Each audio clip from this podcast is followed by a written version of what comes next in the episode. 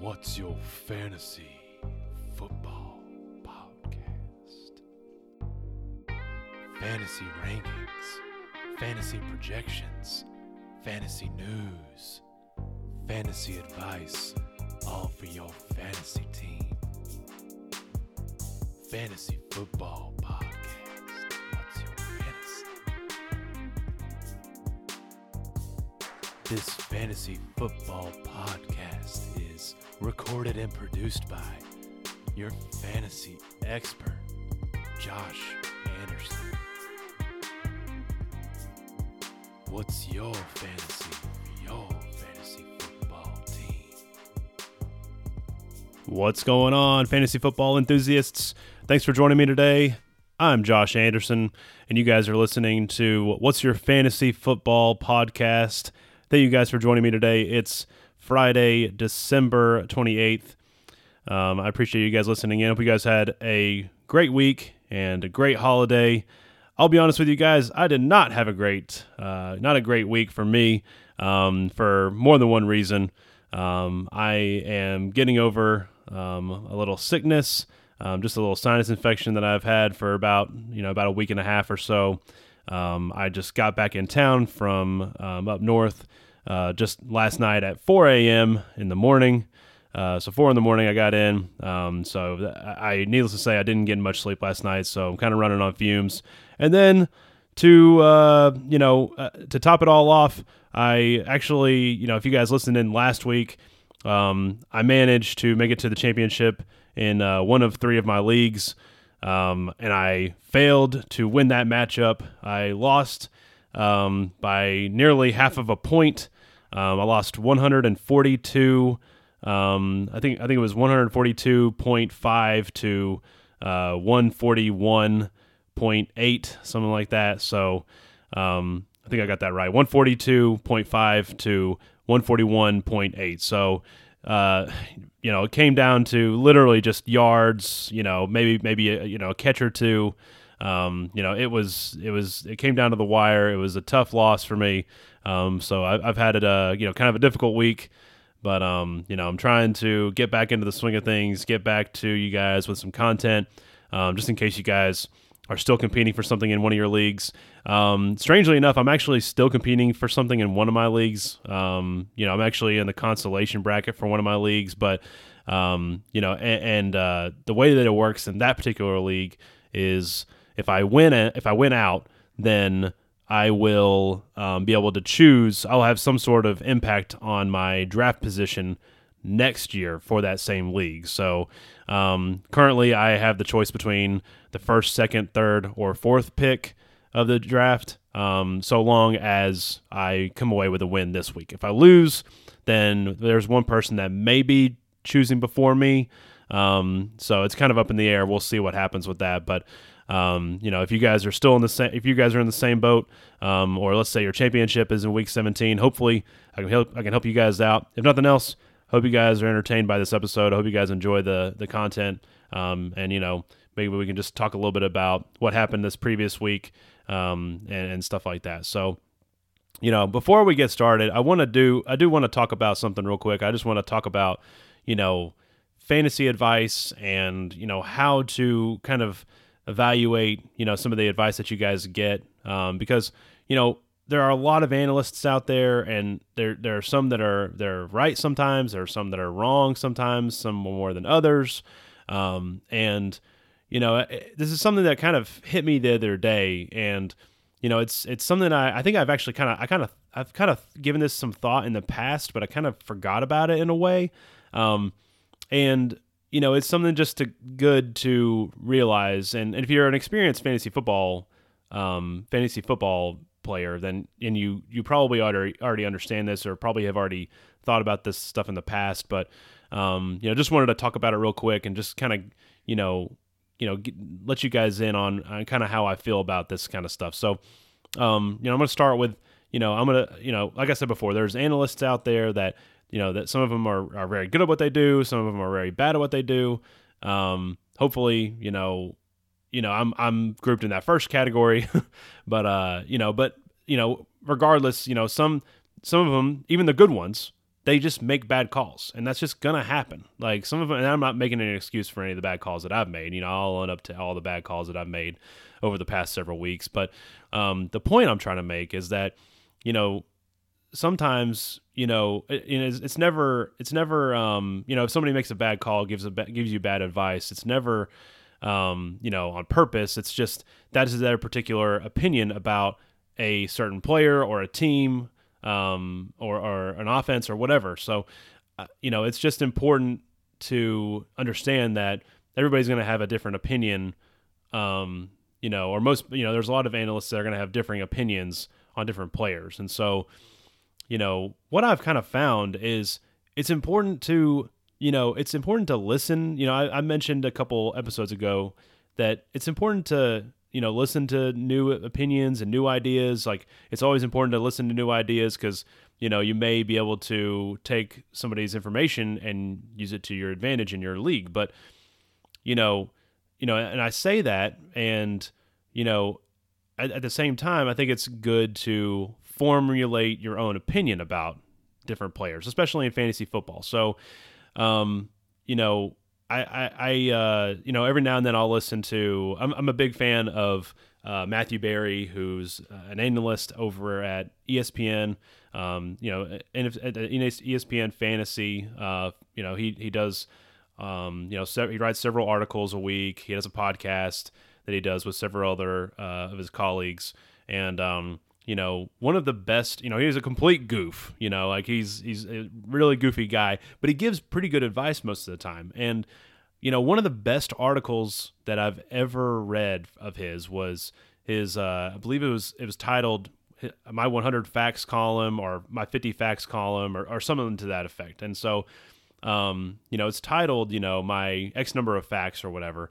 Um, but then he goes on, you know, to say, you know, before he even starts stating some of the facts in his um, column, which are about certain fantasy football players. Like he may say, you know, uh, Drew Brees, he threw for, you know, however many yards last season per game. You know what? You know, he, and, you know, he'll give some sort of fact. You know, but um, you know, he also, I, ironically enough, like he says in this column that you know that even though like you know he, you may read a fact that everything is a lie. And like so he completely contradicts like his column in a way. Like he says like everything is a fact in in, in this column, but but everything is a lie also. So and what the point is, what he means is, you know, just because you read a piece of fantasy advice, um, that doesn't mean that you, you necessarily should take it. So like what he's ultimately saying is you have to formulate a, an opinion on your own. So you know, there's, you know, there, and I'm not going to name any names, but there's one particular analyst out there that, you know, they're a very um, well known and, uh, you know, very, you know, they're, they've, they've been doing this for a long time, so they've had success with, with fantasy football. But there are certain takes on, you know, that they, um, there are certain, there are certain takes on players that they've made in the past, and I'll read them and I'll say, no, I just don't buy that. You know, whatever it is, if they say, you know, oh yeah, Drew Brees, he's, he needs to be on your bench this week because he's got a bad matchup with, uh, you know, whoever. You know, I may read that and I may say, you know, okay, I see what you're saying, I understand what you're saying, but I don't agree with it. And so I think what it, that's what it comes down to when you are taking fantasy football advice from people is, you know, you have to ask your question. You have to ask the question, do I buy that? Do I buy that? And really, what it is is you gotta trust your gut. And so um, that's something that I, I, wished I had done this past week. I kind of, you know, did some research. Uh, you know, I read a little bit about some certain players, um, you know, about you know stats and about like you know matchups and and stuff like that. And it discouraged me from playing some particular players when I actually could have played those players, and that would have catapulted me into um, you know, I would have been, I would have been, I would be host, I would be hoisting that trophy now for my champ, for my uh, fantasy league championship. So, um, you know, it's one of those things like, you know, now, you know, and I'm not trying to, you know, I don't want anybody to feel sorry for me. Like nobody cares about my fantasy team, and I understand that. But you know, now I have to have that bad taste in my mouth for the next year or so. Um, and so, you know, what would feel a lot better is if I had made my own decision you know, and then like if I lost, I lost. But if I won, then I'd feel really good about it. So, you know, I talk about this stuff because fantasy football is just one of those things, one of those hobbies that it's just so frustrating, you know, if you lose because, you know, once you make that decision, that's it. You know, like, it, you know, it makes me personally, it makes me very angry because, you know, once I've made that decision to either play a player, play a player or sit a player, that's it. Like I once the, once the game has started, I have no control over the situation. I think that's why fantasy football is so frustrating to some people. At the same time, it's very gratifying when you make a good decision because you know you made the right decision. So, but it's just so painfully frustrating when you make the wrong decision because it's too late and you have no control over you know you have no control over what Philip Rivers what Philip Rivers does once he's in your lineup and the game has started. That's it. You know, you it doesn't matter if you you thought he had a great matchup, if he had a, an okay matchup, if he had a bad matchup. You know, once the game has started, you have no control over what happens. So, again, listen to other opinions, listen to new ideas, and listen to you know what other people are saying about different players. But also, you know, make sure that you're making your own decisions. You know, make your make sure you're you're trusting your gut and you're you're still evaluating each situation. Um, you know, just because you know if you if, if your gut is telling you to start a particular player and everyone else is saying don't start them, you know, you just need to be able to make sense of why it is you're going to start that particular player. You know, you know, because ultimately, I think that is. Um, you know that that's what can keep you sane playing fantasy football. Like otherwise, you're gonna drive yourself crazy if you're just listening to everybody else and making your decisions com- you know based completely off of what other analysts are are, are telling you. So again, make sure you guys are making your own decisions. Trust your gut, um, and I think uh, more often than not, you're going to be pleased with the result. I think uh, I think you guys will will be pleased doing that more than just listening to uh, somebody else's advice and and following their advice to a T. So that's all I got for that for you guys on that. Let's get into some games, uh, some game review, and then I'm also going to talk about upcoming matchups um, as well. I'm going to try to keep these reviews pretty short. You know, I, don't want to spend a whole lot of time on them. Uh, last week's episode was painfully long, so I'm going to try to keep it uh, kind of short and sweet for you guys this week. So um, I do want to mention before I talk about any games that week 17, if you are new to fantasy football, week 17 is very, very different from every other week. So week 17, um, a lot of these teams have already locked up their seeds, uh, their seeding for the playoffs. So it's important to mention that because a lot of these coaches, and most of them, um, if they have already locked up, let's say they've already locked up, locked up the number one seed, or uh, they've already locked up the number three seed, or whatever, you know, because it, winning or losing has no impact on their seeding.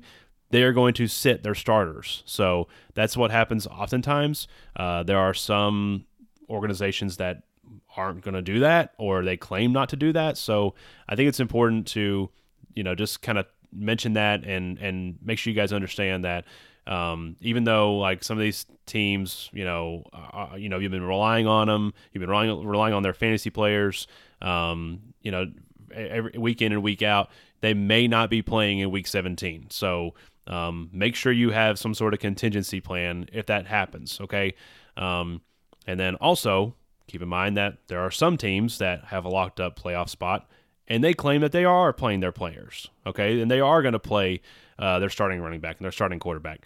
Um, you know, that's something that's tough to evaluate. You know, I um, that's one of those things. It's a coach speak. Is it you know, are they being truthful? Like some teams are are very transparent, some teams are not. Um, so I'll do my best to try to give you guys some good advice, but just understand that you know if a team has locked up a playoff spot and winning in or you know winning has no impact on whether they change their playoff spot, then um, there could be some room for uh, some weird things to happen. So some unexpected things to happen. So the truth is, we just don't always know what's going to happen with these situations, which is why I prefer not to play in a league that plays in week 17. So um, if you are, you know, just recently you recently uh, decided to be a commissioner of a league and you guys are playing in week 17 um, i recommend not doing that in the future it, there's just too many variables up in up in the air like you know, playing in week 17, you just don't know what's going to happen. You know, they could call some random guy up from the practice squad and he could be the starting running back or the starting wide receiver or starting quarterback for that matter. Um, you know, just, uh, you know, I just really, really, I urge you not to do that to yourself and to your team, your, your league mates. Um, you know, playing in week 17, it could be very, very painful if you have never done that before. So, uh, that's my take on that. Anyways, we'll get on with it. The next, uh, the first matchup I have for you guys this weekend is the Buffalo Bills. They take on the Miami Dolphins um, in Buffalo. Uh, so you know, Kalen Ballage. I'm going to talk about him first. Um, you know, just real briefly. Um, as far as the running back situation goes in Miami, I just don't understand. I don't get it. I and, and really my big big takeaway is this. I don't trust Adam Gase. Okay, so I actually uh, picked up Kalen Ballage um, in one of my leagues, a keeper league at that. So in this particular league, um, you can keep two players um, each year. You uh, it's an auction draft league, and so the way it works is you you know you you you um, you know for whatever you drafted them uh, the previous year, uh, you can keep them uh, the following year um, for five additional dollars out of your auction draft budget. So, um, you know, Kalen Ballage has a good week last week, so I, I end up picking him up, thinking, you know, okay, he was really efficient with his touches last week. You know, I, uh, you know, he this could this could be a really good keeper in the future, and then um, against, uh, you know, uh, you know, he, this past week you know, pretty underwhelming performance. You know, he gets less than 10 touches, I believe, after having 12 touches last week for over 100 yards. Um, you know, and so my takeaway with is this is this, and and this is kind of how I've felt about the running back situation in Miami all season with Kenyon Drake. I don't trust Adam Gase. I, I just don't. Um, you know, he he's had some weird kind of things happen when he's you know while he's been the head coach in Miami. You know, with the you know you know it's and it's hard to say like how much of this was you know him or and how much of this was you know the players that he's been coaching. But you know there was the Jay Ajayi you know fiasco last year where um, you know or you know excuse me the year before where you know, he just didn't travel with the team, you know, the first game or two of the season. Um, then it was the Arian Foster show, and then Arian Foster gets hurt, and then here comes Jay Ajayi, and then Arian Foster retires, and then the year after, Kenyon Drake comes out of nowhere, and you know it's Kenyon Drake, and then oh wait no it's it's Damien Williams, and oh wait we're gonna trade Jay Ajayi away, and you know, then, then this year, people, you know, there there were it was kind of split. Like there was a lot of people saying that you know it's it's going to be the Kenyon Drake show. Kenyon Drake's going to be a top ten running back, and then some people saying no, Kenyon Drake's going to be a bust because it's Adam Gase. And I feel like the Adam Gase people, or the, the you know the, the people that were saying that that Kenyon Drake was going to bust, were you know more. I think they were more correct. Um, I think Kenyon Drake is a talented player, but Adam Gase, I just don't trust him. I don't trust him. I don't trust the usage.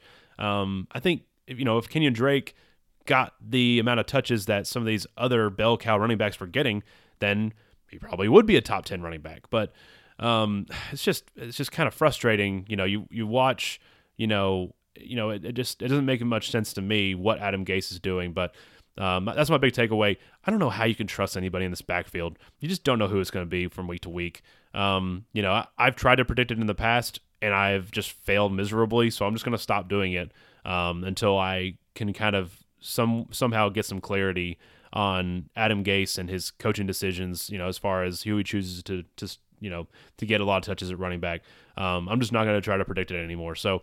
Um, if you choose to start a running back from the Miami Dolphins, then you are you are gambling. So, um, what I will say is that the Buffalo Bills they are pretty um, they're pretty favorable, you know, as far as running back uh, fantasy points go. Um, they give up the uh, the the the ninth most points to the running back position.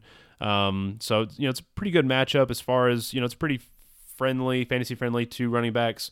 Um, but again, I just don't know. You don't know who it's going to be. So um, you know, if I was going into one of those, you know, million dollar, you know, FanDuel games or or, or you know whatever, um, I I would maybe take a chance on Kenyon Drake or Kalen Ballage. But even in that situation, I don't know who I wanted to. I don't know who I'd want to choose. Maybe you know maybe maybe Kalen Ballage just because I think he'll be cheap.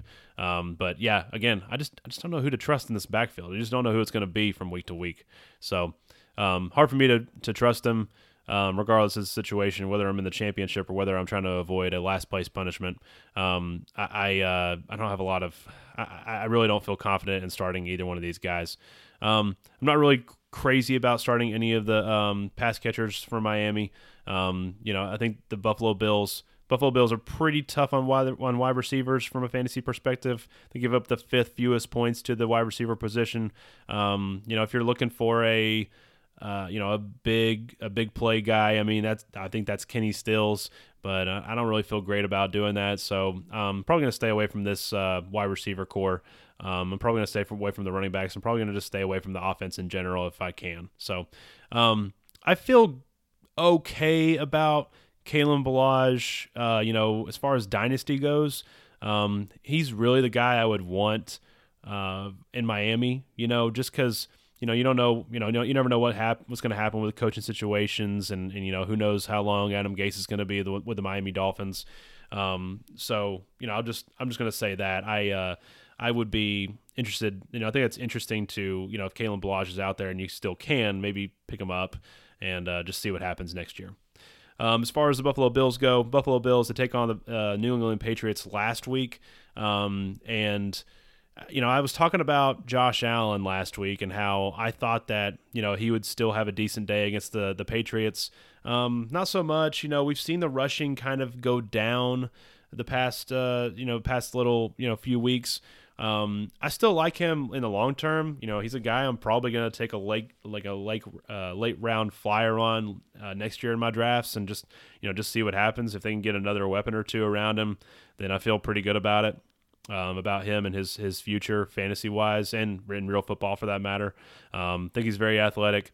Um, you know, since he's taken on Miami this week, you know, I feel pretty good about his chances of having a good day against Miami. The Miami Dolphins are kind of middle of the pack as far as giving up points to the quarterback position. Um, you know, I, I uh, the, the, good thing about Josh Allen is that you know he, you know, the good thing about him or what you can kind of hang your hat on is he does have that ability to uh, you know, just take off and, and, and produce fantasy points with his legs. So um, I think that's still there. I don't know why we haven't seen it recently, but um, I still feel good about his, you know, his fantasy outlook. I think he could, you know, be a guy that, um, you know, if, if you're, you know, if you're listening to this and maybe you've, you know, kind of had some bad luck at, you know, the quarterback position, maybe you were an Alex Smith owner or, or somebody like that, and you, you know, just don't have uh, many options. You know, I would okay. I'm okay with starting Josh Allen this week, and and you know just hope that he, maybe he kind of returns to the um, you know what he was doing before with these like 90 and 100 yard rushing games. So, um, as far as the pass catchers go. Um, I still think Robert Foster is a decent play from the Buffalo Bills. I think Zay Jones is also a decent play. I think they're kind of similar players, which is what, makes it kind of difficult to, um, you know, figure out who to start from this offense from the wide receiver corps. Um, I think they're both kind of DeSean Jackson like. I think they're both big play, uh, big play guys. So I mean, they could be, you know, they're boomer bust. They they could you know have three. They may may only have three catches for you, but they may be. You know, they may have you may have 100 yards and a touchdown from them. So, um, you know, those are the only guys I'm really interested in starting from the from um, the Bills. The Bills backfield is an absolute mess. Um, you know, it, it's uh, you know I, I, don't doubt LeSean McCoy's talent, um, but you know the, the offense in general, you know, it, isn't great right now. Um, I think it could get better next season. You know, can't get much worse, I guess. But um, you know, LeSean McCoy only has six rushes last week for nine yards, so he's very, very inefficient. Um, he has three catches for ten yards. Um, he's only scored three touchdowns, or sorry, sorry, he's only scored uh, two touchdowns all season long. Um, they they also came in the same game against the New York Jets. Um, you know, I don't feel good about starting LeSean McCoy. Um, I'm hoping that LeSean McCoy can kind of end up somewhere next year that he can be a little more fantasy relevant and just be more relevant in general, uh, you know, in, in real football too. Um, so we'll see what happens. I believe um, his contract, um, he, I think, I think, I'm pretty sure his contract is up this season. So we'll see what happens with that. Next game I have for you: the Detroit Lions. They take on the Green Bay Packers um, in Green Bay. So we'll talk about the Green Bay Packers first. uh, Aaron Rodgers last week. So we were talking about Aaron Rodgers last week, and we weren't sure if he was going to play or not. And uh, he did end up playing, and he ended up balling out actually. So um, he has a huge, huge game last week. Um, he has he combines for four touchdowns. I believe he had two passing touchdowns, two rushing touchdowns. Um, so that certainly will help. Um, you know, he's he's obviously going to be a start this week against the Detroit Lions. The Detroit Lions, um, they are you know just in general you know as far as their team goes you know there, there's plenty of opportunities uh, for scoring you know just because their offense kind of lacks a lot of playmakers uh, right now you know with their their starting running back on injured reserve. Um, the Detroit Lions they kind of they rank in the bottom bottom half of um, the bottom half as far as giving up points to uh, quarterbacks um, in fantasy. So they give up quite a few points to the quarterback position in fantasy. So I anticipate that Aaron Rodgers has, has a nice game again here. Um, didn't expect him to have a, as good of a game as he did last week. He, um, you know, he, he, just blows up. Even without the rushing touchdowns, he still had uh, 400 yards passing. So um, I think he continues to do that this week. Um, some people might be asking about Darius Slay and uh, you know how he's going to be matched up with uh, Davante Adams. I'm not scared of that. Davante Adams is a star for me this week. Um, you know, back in Week Nine, um, Davante Adams still had a very nice game against um, against Darius Slay and the um, Detroit Lions. So I think he still has a good day here um, as well. Davante Adams has been you know, I think this is a guy that's a lot of people have uh, kind of, you know, haven't really been thinking about a whole lot this season. But, you know, he's been so, so consistent that he's worked his way into uh, the number two uh, wide receiver in PPR scoring. So um, he's had just an absolute monster season. Um, back in week five, actually, it was it was back in week five. He has nine catches. He has 140 yards and a touchdown. So I'm firing up Davante Adams this week the the matchup with Darius Slay does not scare me away. Um, as far as Jamaal Williams goes, um, fire him up this week. The, the Detroit Lions give up quite a few points to the running back position. Um, you know, and here's the thing about Jamaal Williams: without Aaron Jones in the in the picture, Jamaal Williams, it, I don't think it matters who he plays. He's going to be you know, at worst, I think he's going to be a top 15 play, no matter who he's up against, just because he's getting so much run. So, you know, without Ty Montgomery, without Aaron Jones, Jamaal Williams is getting all this run in an Aaron Rodgers led offense. Um, he's got to be in your lineup. So, um, if he's not in your lineup already, find a way to get him in there. Um, from the Detroit side, so uh, really, only players I'm interested in starting, only player rather I'm interested in starting from the Detroit side um, is Kenny Golladay. So Kenny Golladay, um, he is the one that you know he's going to be the guy that's going to be getting. Um, he's going to be getting the volume in this offense. Like no one else is really anybody that you can really you know trust. If you ask me, in my opinion. He drew a difficult matchup last week against Xavier Rhodes and the Minnesota Vikings, um, but still has an okay day. I mean, all things considered, he had six catches for 58 yards. Um, so uh, against Green Bay, the Green Bay Packers give up the fifth most fantasy points to the wide receiver position. So you got to feel good about starting Kenny Golladay this week. Um, you know, it's been a long, it's a long story, but you know, in, in uh, multiple leagues um, for for for different reasons. I had to actually drop. Um, rather, I had to. Um, well, there was one one league I had to drop Kenny Golladay because of roster space, and then another league I had to trade him away because. Um, you know, there was there was a need I I had. Uh, um, I think it was at running back if I remember correctly.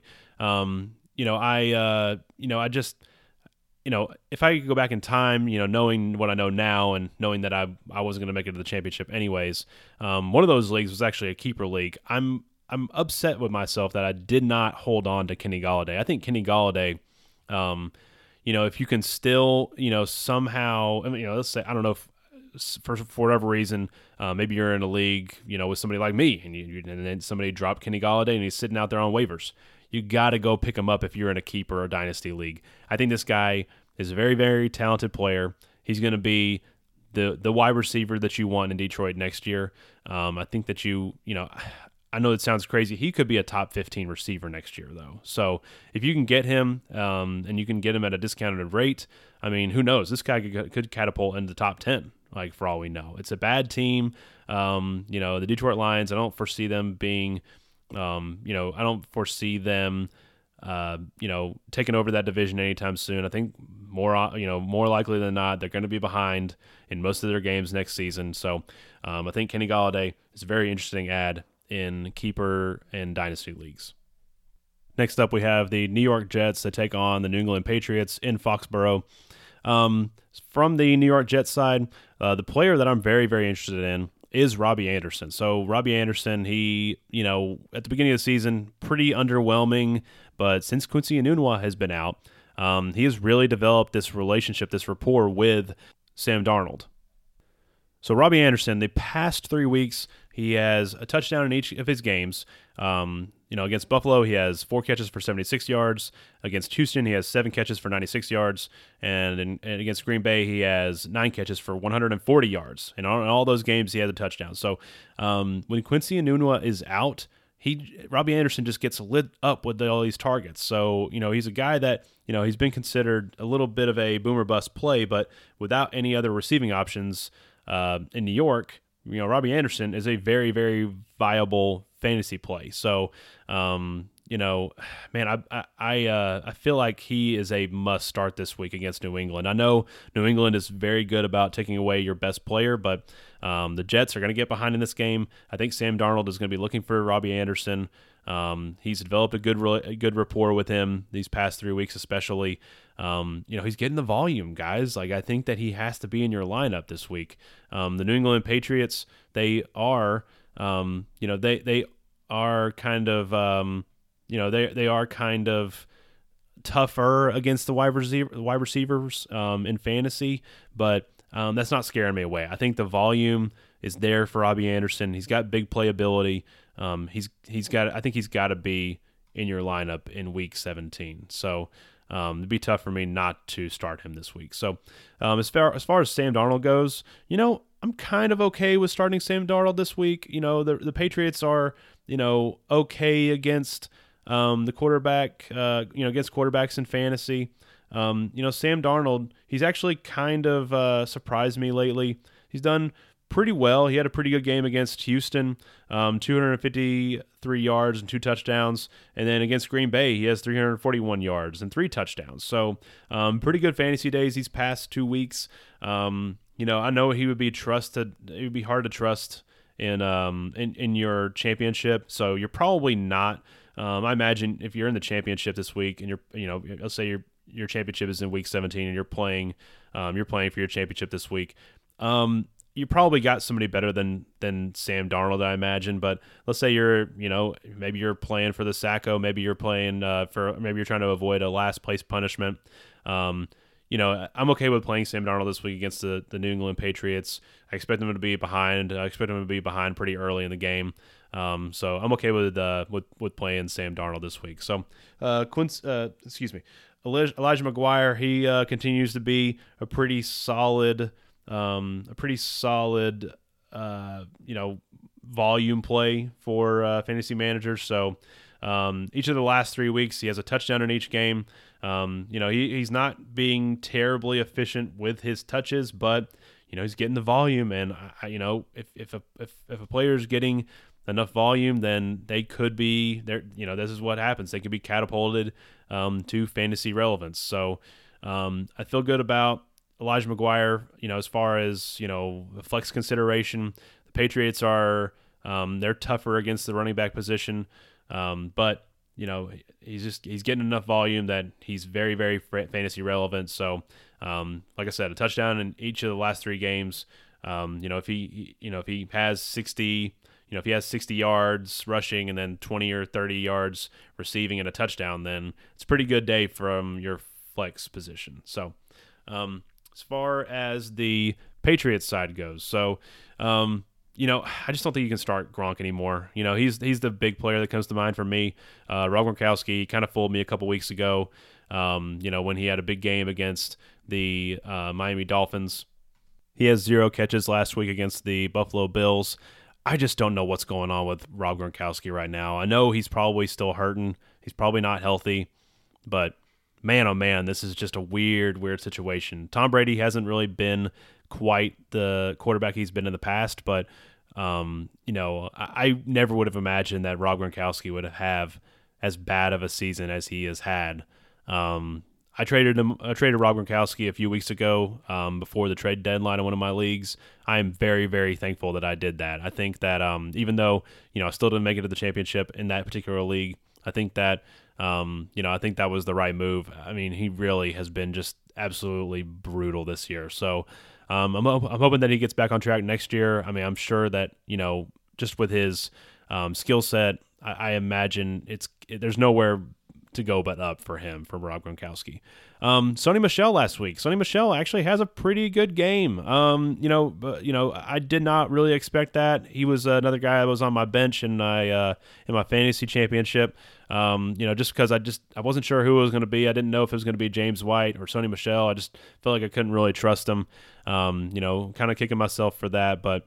Um, you know, that was one of those things. The Buffalo Bills, they are, you know, not very good against running backs. Um, they're they're they're they're very fantasy friendly when it comes to running backs. So, um, and uh, you know, really, I think the Jets. I think uh, you know, the Jets just got torn up uh, by the um, by Jamaal Williams and the Packers.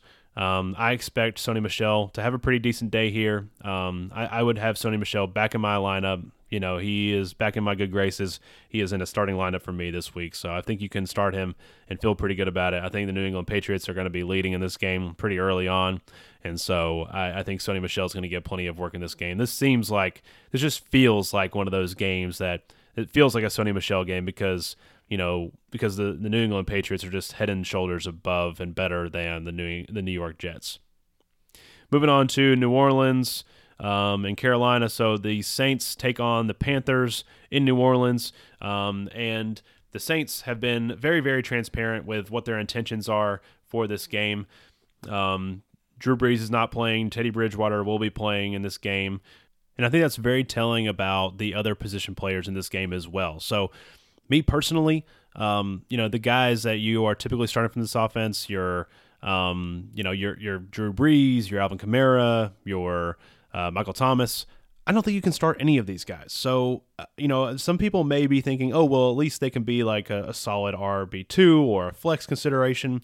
I don't think that's the case. So, if this team this team has clinched home field advantage in the playoffs, they have nothing to play for in this game. This this game has no impact on their seeding for the playoffs. So, I don't know why they would risk these other these other players. I don't know. They're already not going to risk Drew Brees. I would argue that Alvin Kamara is just as important to this offense as Drew Brees. You know, they the the, the Saints they do like to run the ball. Um, Alvin Kamara has been terrific this year. I don't see why they would risk uh, you know playing Alvin Kamara either. So they haven't come out and said it. They haven't come out and said that Alvin Kamara is not playing, but you know, I think at best, I mean, I think Alvin Kamara might come out and play, you know, a couple, you know, a couple drives. Is that something you can really, you know, I don't, I don't think that, um, I don't think you can like, I don't think you can be comfortable with starting Alvin Kamara knowing that he's only going to get at best a couple of drives. And, you know, really, if I'm being, you know, if I'm being completely honest, it doesn't look like just from the eye test, it doesn't look like Alvin Kamara has been um, terribly efficient with some of his his carries lately either. Um, I don't think that the Saints are going to go in here to this game and they're going to start, you know, passing to Alvin Kamara a lot out of the backfield because I don't think they're going to need to. First of all, um, I I don't think that I don't think Alvin Kamara can be. I don't think you can put him in your lineup and be very confident that um, he he has a good fantasy day here. And I think the same goes for Michael Thomas. Not as much, but pretty darn close. So, um, you know, the one thing I noticed about the Saints offense is they really don't have a number two wide receiver. You know, they their number two wide receiver, it's Alvin Kamara. So, I mean, Michael Thomas, I, mean, he, I, I don't, I'm, I'm struggling to think of a team right now off the top of my head um, that that that has a more important wide receiver. And what I mean is, you know, because you know there there, is just kind of this. Um, it seems to me that there is a big drop off between, you know, um, you know, the skill level between the talent between uh, Michael Thomas and the other receivers in this on this team. Um, I don't know why the New Orleans Saints would risk Michael Thomas in this game. I just don't see how that how they would do that. I don't know. I don't know how they could feel good about doing that. So I don't feel good about starting any of those guys um, from this team. The only player, the only player that I could see somebody making an argument for um, is is uh, is Mark Ingram. And so the only reason I say that is just because you know Mark Ingram. You know, I don't think that you know if the if the Saints play Mark Ingram this week, I don't think that that risks a whole lot for the Saints. You know, we've seen that the Saints um, are still a good offense without Mark Ingram. We saw in the first four weeks of the season when Mark Ingram was suspended.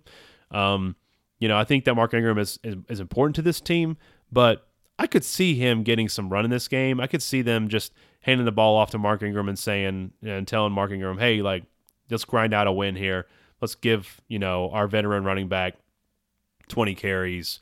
Um, you know, it's not like Mark Ingram has has gotten worn down this season. He he didn't play the first four games of the season. He's been splitting touches with Alvin Kamara. I could see a scenario where the Saints say, "Okay, Mark Ingram, you know, go let's go grind out a win here." And they may load him up with touches. So he could be a sneaky play if he's if he's on your team. I wouldn't be all that surprised if he got, you know, 15 to 20 touches in this game. Um, at the same time though, I wouldn't be surprised if they you know, just uh, you know, just you know, didn't get him much run either. So um, he is an older running back, you know, in comparison to some of the other guys in the league. You know, he's still a young guy, but he's he's still older than than many of them. You know, you know, than your Alvin Kamara's and Saquon Barkley. So it is still risky for them to play him. And again, they're not playing for anything here. There's no, you know, there's no motivation for them to win this game. So, um, you know, so even that, I think I think Mark Ingram is a sneaky play, but he's still very very risky. Everybody on this team for the Saints is risky. So um, you know, unless you're playing DFS and you want to fire up Teddy Bridgewater, stay away from this team. On the Carolina Panthers side, the only player that you are interested in starting is Christian McCaffrey. So um, there have been some rumors that Christian McCaffrey you know that they're they're play, they, they want to rest Christian McCaffrey or they've kind of hinted at maybe they'll rest Christian McCaffrey this game. I don't know why they would do that. They've been eliminated from the playoffs for you know for a while now. Like they I mean, even when they they weren't eliminated, their their chances of of uh, of of making the playoffs were pretty slim. Um, I, I don't I don't know why they would all of a sudden start you know or all of a sudden sit Christian McCaffrey now. Um, I know he's gotten a lot of work. He's gotten a lot of run these these past several weeks, but at this point, what's one more game? You know, like I don't understand why they would rest him now. He's about to get a whole offseason of rest. So I think he's the most fantasy relevant player from this offense. I just don't understand why they would um, why, why they would sit Christian McCaffrey. I, I don't understand that narrative there. I, I don't think that that happens. If, if Christian McCaffrey is active for this game, then I am playing him. Um, unless I hear something otherwise. So I think this is worth monitoring the next couple days. If uh, you know the, the Panthers come out and say something, if they if they come out and, and say that they're only going to get Christian McCaffrey a drive or two, or if they they if they make him inactive, then of course don't play him. Um, you know, uh, in your fantasy championship, um, you know I don't I don't know how confident you could feel about starting a guy that's only going to get a couple drives. I mean, in a game where you're in a matchup where you're probably going to have to put up a decent amount of fantasy points um, because it will be against a better team. Um, no, I'm I'm I'm not interested in playing somebody that's only going to get a, only going to get a couple drives. But again, that's not my prediction for this game. I think that Christian McCaffrey has a, uh, another good game here. I would be starting him if he's my if he's on my team. As far as the pass catchers go here, you know, um, unless you've been living under a rock, you know that Cam Newton is um, he's he is you know out for the rest of the season. Um, he uh, you know has a shoulder issue, um, shoulder injury. So um, you know, I don't I couldn't even tell you the guy that's playing for them. I don't know if it's their backup or their backup's backup, but um, you know none of these guys to me are startable for the for the uh, Carolina Panthers. I, all the pass catchers, I'm leaving them on the bench hopefully Cam Newton can get healthy over this offseason. I know he's kind of dealt with some shoulder injury um, you know, shoulder issues in the past. So hopefully he can overcome that. Um, we'll see what happens to him next year. The next matchup I have for you guys, the Dallas Cowboys, they visit the New York Giants. Um, I don't, I don't understand what's going on with the Dallas Cowboys. Um, you know, they they they claim that they're going to play their guys. Um, these are the, the words of Jerry Jones, supposedly. Um, you know, Dallas, them winning has no impact on their playoff, um, on their on their playoff um, picture. So like, you know, they they are locked. They have they are they have locked in the number four seed. Um, I don't know why they would bother playing Dak Prescott. I don't know why they would, would bother uh, start you know playing Ezekiel Elliott, Amari Cooper. You know, this this offense already kind of lacks a lot of playmakers to begin with. Like I would be very scared to see what would happen if they started throwing in if they had to rely on some some backups. So I don't understand why they would um, go there. I don't know why they would bother playing some of these guys. So that they claim that they're starting these guys. I don't buy it.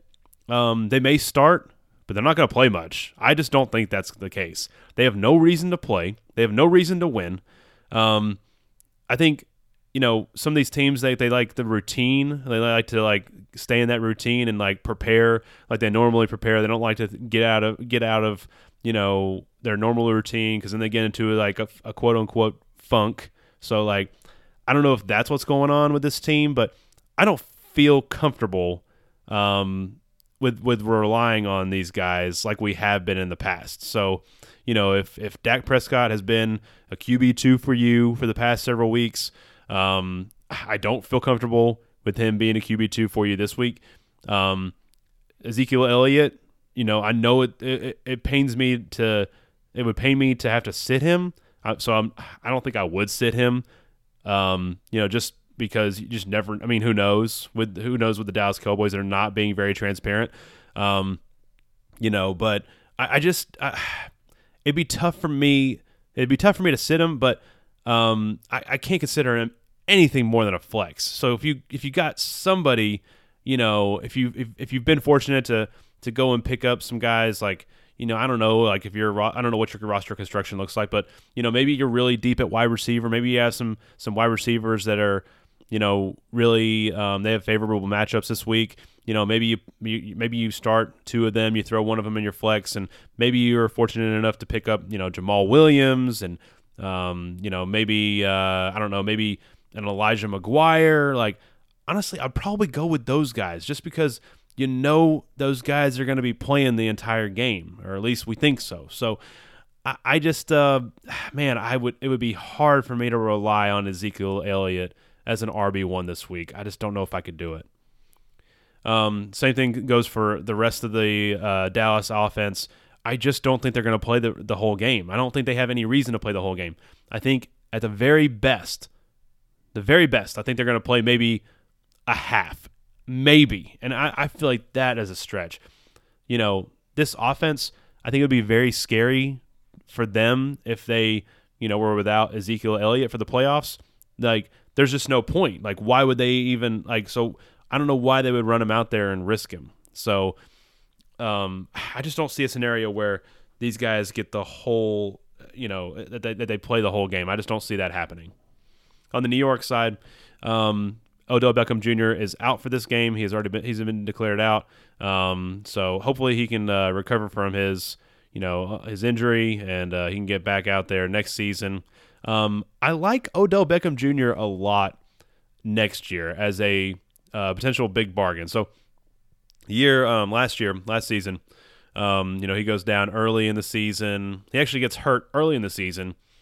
Um, manages to come back. I believe it was like week two, and then um, maybe three or four games later, um, he was looking really good, and then he gets uh, he has to have a season-ending uh, surgery. He he like he has a break in one of his legs, and so I I feel like you know one thing about fantasy football is like people are really guilty of uh, making emotional decisions, and, and and that recency bias can really come into play. You know, since Odell Beckham Jr. You know, he, he, was injured last year. He's he's been you know he's been uh, you know out of you know been out of your lineup now for you know what is it three or four weeks. I feel like a lot of people will look at this and say, "Oh, well, he might be he might be injury prone. Like, can you trust him taking him in the in the first round?" And the question for me is, no, I wouldn't trust. I wouldn't take him in the in the first round. No, but I think he could be a huge, huge bargain in the second round next year. So he's a guy that I'm very interested in taking. If I, you know, if if he's still available to me in my sec- in the second round of my drafts, um, and who knows how far he could drop? I mean, he could drop. He could drop to the end of the second round. He could drop to the beginning of the third. Who knows? I mean, people are make they make, make emotional decisions. You know, I would not be all that surprised if, you know, if if some of these some of these league managers they are, are hands off of Odell Beckham Jr. I for one, I'm willing to take a chance on him next season. I'm looking forward to hopefully getting him at a discounted rate in uh in, in some of my drafts. Um, as far as the other pass catchers in this in this uh, offense goes, um, you know the the one that really catches my eye is Evan Engram. So I was talking Evan Engram up last week, um, and he comes out, he has a good game. Um, you know, again, and I think this is because of Odell Beckham Jr. I think because Odell Beckham Jr. is out, you know, they're they're really kind of taking this opportunity. They're, they're out of the playoffs. You know, they're they're not making the playoffs. Um, you know, the season's the season's been lost for a long time. I think they're taking this opportunity to really get Evan Engram some some reps and and get him some more work. Um, you know, because you know they need you know they would they would be a very very scary team if they have an a healthy Odell Beckham Jr., uh, Saquon Barkley, and they have you know Evan Engram. If he can really like kind of reach his full potential, that offense is really really scary. Um, if they can just get somebody. Uh, you know, competent at quarterback. So I don't want to go off the rails on with, with, with Eli Manning, but um, you know, I think that they're making it a point to give get Evan Engram some work and get him some more experience. Um, as far as Saquon Barkley goes, I don't know. I don't think I really need to talk about him. Um, I, I, don't like the matchup with the Dallas Cowboys, but he's still Saquon Barkley. You got to start him, fire him up this week. All right, moving on to the Atlanta Falcons. They take on the Tampa Bay Buccaneers. Um, man, give me as much of this game as I can get. So um, I got a text message earlier from a from a friend. He was asking about uh, Jameis Winston and his matchup with the Atlanta Falcons. Um, I think he was trying to decide between Nick Foles and Jameis Winston. So I, for one, I'm not buying into the Nick Foles narrative. Like, you know, oh, he's going to go back and he's going to go win the Super Bowl. Like, could he do it? Yeah, he very well could do it. Um, I think the, the, Eagles are still a good team, but I'm not buying into Nick Foles as a as a fantasy starter. I know he had blew up last week, but I'm not buying into it. Jameis Winston, he's got a great matchup with the Falcons. Like I said before, give me as much of this game as I can get two teams, two two teams with bad defenses at that. Um, they they have they they have pretty good. They both have pretty good offenses. Give me as much of this game as I can get. This, the, they, like I said, bad t- bad uh, uh, bad defenses. They both have bad defenses. This should be an absolute shootout. I like that Jameis Winston is at home. Um, give me as much of this game as I can get. I think you got to fire up Jameis Winston this week. He could win you your week. Um, back when they played the Falcons earlier in the season, I believe it was Jameis Winston's uh, first game back from his suspension. Um, or it may, it may have been the second one. His, the first one they actually started, I believe. Um, he had like a, a, 30 point game, if I remember correctly. So um, he, I expect Jameis Winston to have a nice day here as well. I think he has a good week. Here you go. Here are his stats from week six when they played Atlanta at their place. They had, he had 395 passing yards. He had four touchdowns. Okay, and uh, on top of that, he actually had five rushes for 29 yards. Um, you got to fire him up. You got to play him this week if you got him on your on your roster. Um, as far as the other, um, as far as the pass catchers go for the Buccaneers, um, fire pretty much everybody up. Um, you know, uh, the, I mean, everybody that you've been playing up up until this point at least. So Mike Evans, he's a no brainer start. I think that Adam Humphries is a guy you have to give at least a little bit of consideration to. Um, you know, for a while there, he was, you know, he was a touchdown machine. He just was t- scoring touchdowns left and right. It was like a five week period that he had five touchdowns, I believe. So um, he's the next receiver that I really prefer in this offense, second to Mike Evans. Um, you know, I think you know it, doesn't look like DeSean Jackson is going to play in this game. I don't think that they need to rush him back, nor do I think they should. Um, I think that if you know, and it looks like DeSean Jackson is doubtful. If DeSean Jackson does not play, I think Chris Godwin is an interesting play. Um, if you're just looking for a you know, a big play, a big play guy. Um, I think Chris Godwin kind of takes that DeSean Jackson role when uh, DeSean Jackson is out. Um, so I think he's an interesting play um, if you're just really desperate for a big boom play. Um, Cameron Brate is a guy that I've kind of probably talked up a little too much these past few weeks. You know, you know when OJ Howard first got hurt, it looked like OJ, it looked like Cameron Brate was just going to come in and just take all that work, and um, you know, just doesn't. I don't know. It, just doesn't look like he and Jameis Winston are really you know in sync for whatever reason. It doesn't doesn't seem like Jameis is really relying on Cameron Brate for whatever reason. So I, think I would I would not feel comfortable starting him this week. I just uh, the the Falcons are pretty decent against tight ends. Um, I think I would leave Cameron Brate on my bench. Um, I just don't feel comfortable starting him this week. Um, you know, I do want to mention very quickly since it's almost the end of the season. You know, if you're looking for somebody, you know, like maybe you're in a keeper league and maybe you just have nobody to to keep next season. You know, I've been in keeper leagues before where I look at teams and they just don't really have anybody worthy of keeping because you know, in keeper leagues you're oftentimes looking for a bargain for the following year.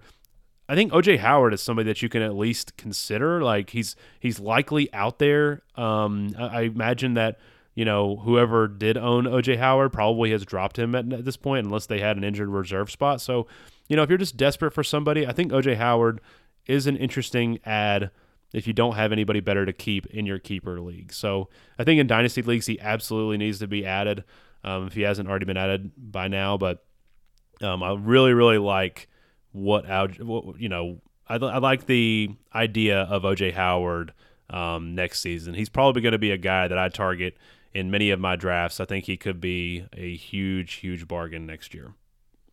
On the Falcons side, so um, like I said before, give me as much of this game as I can get. Um, Matt Ryan, he's a no-brainer start. Um, I, am I'm, I'm fire. You know, of course, uh, Julio Jones. I think he's dealing with some injuries right now, but he, of course you're going to play him if he's playing.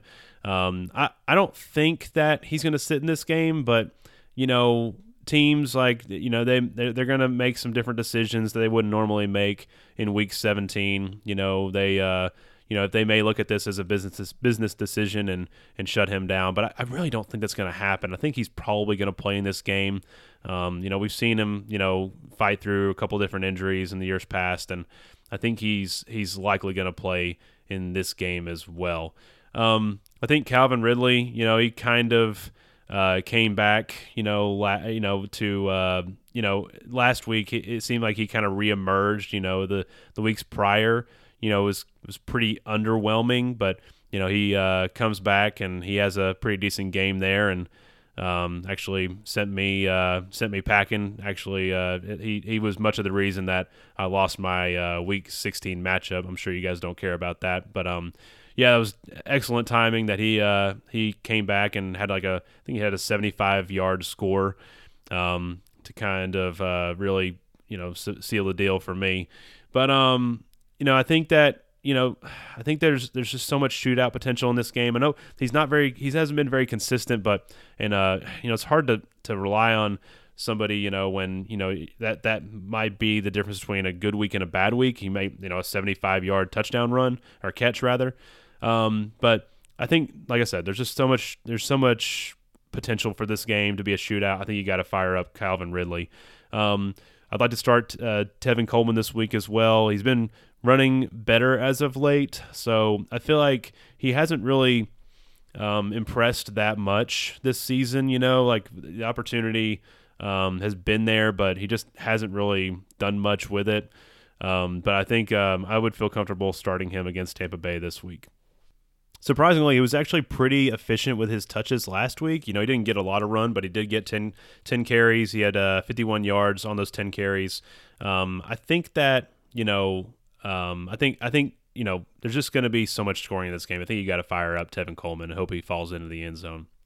As far as Austin Hooper goes, um, I think this guy is hurt. Like I know he's dealing with injuries, but I think he is more hurt than we even may know. So it just doesn't look like he is particularly healthy right now. Um, and I like the I like this I like this game. I really want to like I said, I really want to get as much of this game as I can get, but you know, I don't know if I can trust Austin Hooper. It just seems like he he just looks, you know, like it looks like he's just grinding out the rest of the season. Like this guy needs some rest. Um, you know, and uh I would I just I don't know if I'd feel comfortable starting him this week. Next matchup we have uh, we got the Jacksonville Jaguars. Uh, they visit uh, the Houston Texans at 1 p.m. on Sunday. Um, there aren't a lot of relevant players, uh, you know, fantasy relevant players for me in this game. Um, on the Jacksonville side, it's pretty easy. It looks like Leonard Fournette is doubtful to play in this game. Um, you know, if you're if you're looking for somebody to play uh, you know, if you're trying to plug in somebody at running back, I guess you could play T.J. Yeldon. Um, you know, I wouldn't feel super great about it. You know, I think uh, the Houston Texans, you know, they they they seem it seems like they're they're pretty good against running backs. They are uh, they actually rank. Um, the, the, they they give up the seventh fewest points to the running back position. Um, you know, I think I would still feel, I, mean, I would still feel okay about starting T.J. Yeldon. Um, you know, so long as Leonard Fournette doesn't play, just because you know T.J. Yeldon's a little different. You know, he's he's not quite. Um, I mean, he's just not the same player as as Leonard Fournette. Leonard Fournette is, uh, you know, that that back that he's going to get in between the tackles and, and just grind out yardage. You know, T.J. Yeldon, he's going to be one that you know running back that, that catches the ball out of the backfield. So I feel a little bit better about about him. Um, you know, if Leonard Fournette plays, I think I mean, you, I guess you could start him, but it doesn't look like he's going to play. He's, he's listed as doubtful. Um, I gotta say, there's something, something just doesn't feel right about the situation in Jacksonville with Leonard Fournette. You know, it just something feels a little off with that situation, and I wonder if they're a little disappointed with Leonard Fournette right now. Like it just, it just feels kind of weird. I can't really quite put my finger on it. Um, you know, but you, you know, if you look at if you look at you know how many touches Leonard has Leonard Fournette has gotten in these games, like he hasn't been very very efficient. Now he has been, um, you know, fantasy relevant because he has just gotten so many touches. Um, you know, if he's getting 20 carries a game and he falls into the end zone, you'll you'll probably take that all day every day. But it doesn't look like he's been very efficient with his touches, and you know, I'm a little concerned about his future with Jacksonville. I, I wonder if uh, the Jacksonville Jaguars will move on from him. Um, I, I, could see a scenario where, you know, he could be traded in the near future. Um, but anyways, moving on to the Houston Texans side of the ball. Um, you know, really the only guys I'm interested in starting from this, uh, from the Houston Texans, is Deshaun, it's Deshaun Watson, and it is uh, of course, DeAndre Hopkins. So, um, you know, DeAndre Hopkins, he has a good game last week. Uh, he didn't quite do as much as I was hoping he would. Um, you know, the, the yardage was there, the catches were there. Uh, just doesn't manage to fall into the end zone. Um, you know, you're still happy with with that day from DeAndre Hopkins. That of course didn't lose you your week, but it may have not won you your week either. But you're still you're still if you took DeAndre Hopkins in the you know in the first you know the end of the first round, you're you're I'm sure you're very very happy with with doing so this season. He's been a beast. Um, so he's been he's been really really good. But um, but yeah, I uh, you know I, as far as uh, the other offensive players in this offense. Um, you know, Deshaun Watson. Um, I'll talk a little bit about his just you know, and we can talk about this more in the future. There'll be more you know time to talk about this later. But Deshaun Watson, um, you know, you probably drafted him earlier than you uh, would have liked to this season. You know, just based off of what he's given you. Um, you know, he he blows up last week because uh, with those two rushing touchdowns, but you know, you're probably you know are a little disappointed that you you know, and, and maybe maybe you uh, have a little bit of buyer's remorse that you you know you spent a pretty early draft pick on him. But I think next year, this is a guy I'm probably going to target in my leagues. You know, I think he's going to go a little later than he did this year, um, and I think he. You know, he'll have all of his pass catchers back. He's going to have Will Fuller back. He's going to have, of course, DeAndre Hopkins, um, you know, hopefully Keke Coutee can get healthy. Um, I mean, those are three pretty darn good receivers uh, for a young quarterback that's a mobile quarterback at that. So um, I think there's going to be a lot of you know, roads, you know, to success for Deshaun Watson next season. You know, he's gonna have he's gonna have plenty of pass catchers. Um, you know, he's gonna be he's probably gonna have a little more confidence in that that uh that that uh repaired knee of his. So um, I really like Deshaun Watson next season. Um, he's he's somebody I've already thought about targeting in my drafts for next year. Moving on to the Los Angeles Chargers, they take on the Denver Broncos in Denver. Oh man, uh, I'm gonna try to. Okay, I'm just gonna own it. I'm gonna go off the rails on this one. All right, um, uh, we're to talk about the Los Angeles Chargers first. So last week, um, Philip Rivers, if you started him in a one quarterback league, he probably lost you your week. Um, but you can't be too upset. I mean, Philip Rivers has been awesome this year. You know, he, he had a tough matchup with the Baltimore Ravens. Um, you know, probably the toughest that, that there is in the league. Um, so I mean, it's just I mean, it is what it is. You know, he had a tough week. Um, that's that was a bad call on my part. I really thought that uh, that he was still going to be at least decent in that game. Um, you know, it, it's just tough when you're playing a team that has such a good defense and they run so much. Like they just completely took the ball out of Philip Rivers' hands.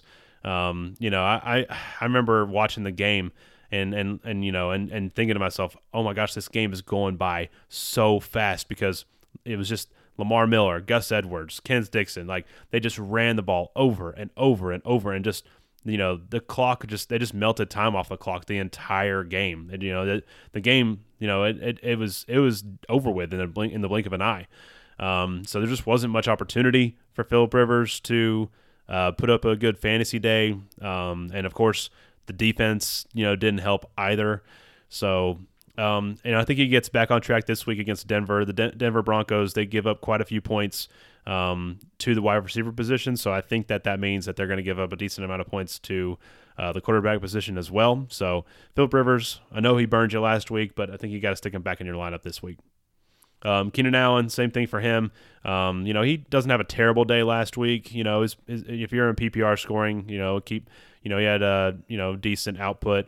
Um, not what you would hope for in week 16, but um, I think he gets back on track in week 17. I think he's got a good matchup here. Uh, Melvin Gordon, you're, of course, you're going to start him.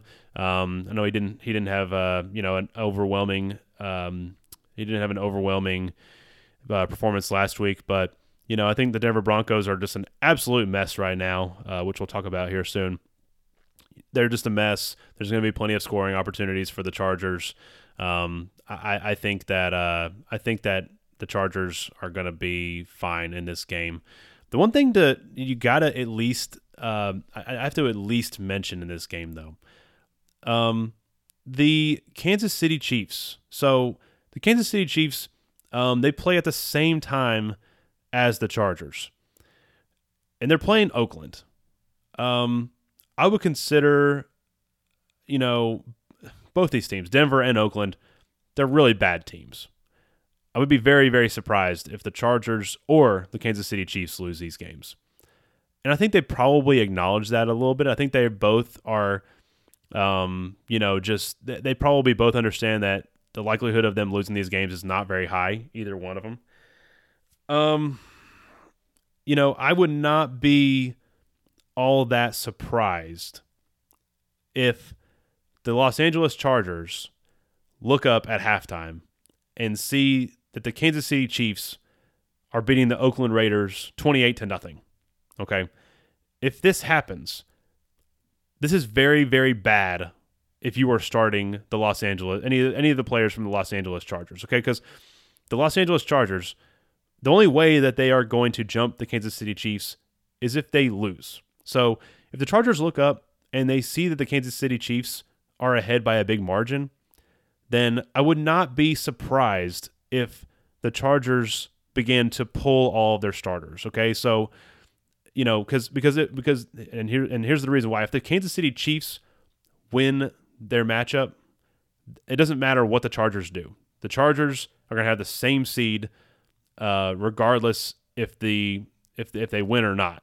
If the Kansas City Chiefs win their game, so um, I would not be surprised if the Chargers started pulling their players at halftime if the Kansas City Chiefs get up big. Now, if, if the Oakland Raiders can keep it close, then I imagine that the Chargers will just play their guys, let the chips fall where they may, and whatever happens, happens. But at some point in this game, I, I, I would not, you know, I think the most likely scenario actually is that the Kansas City Chiefs get up by a decent margin in this game. It, this is the Oakland Raiders we're talking about after all. So I I it's this is tough. You know, it's it's a good matchup with the Denver Broncos.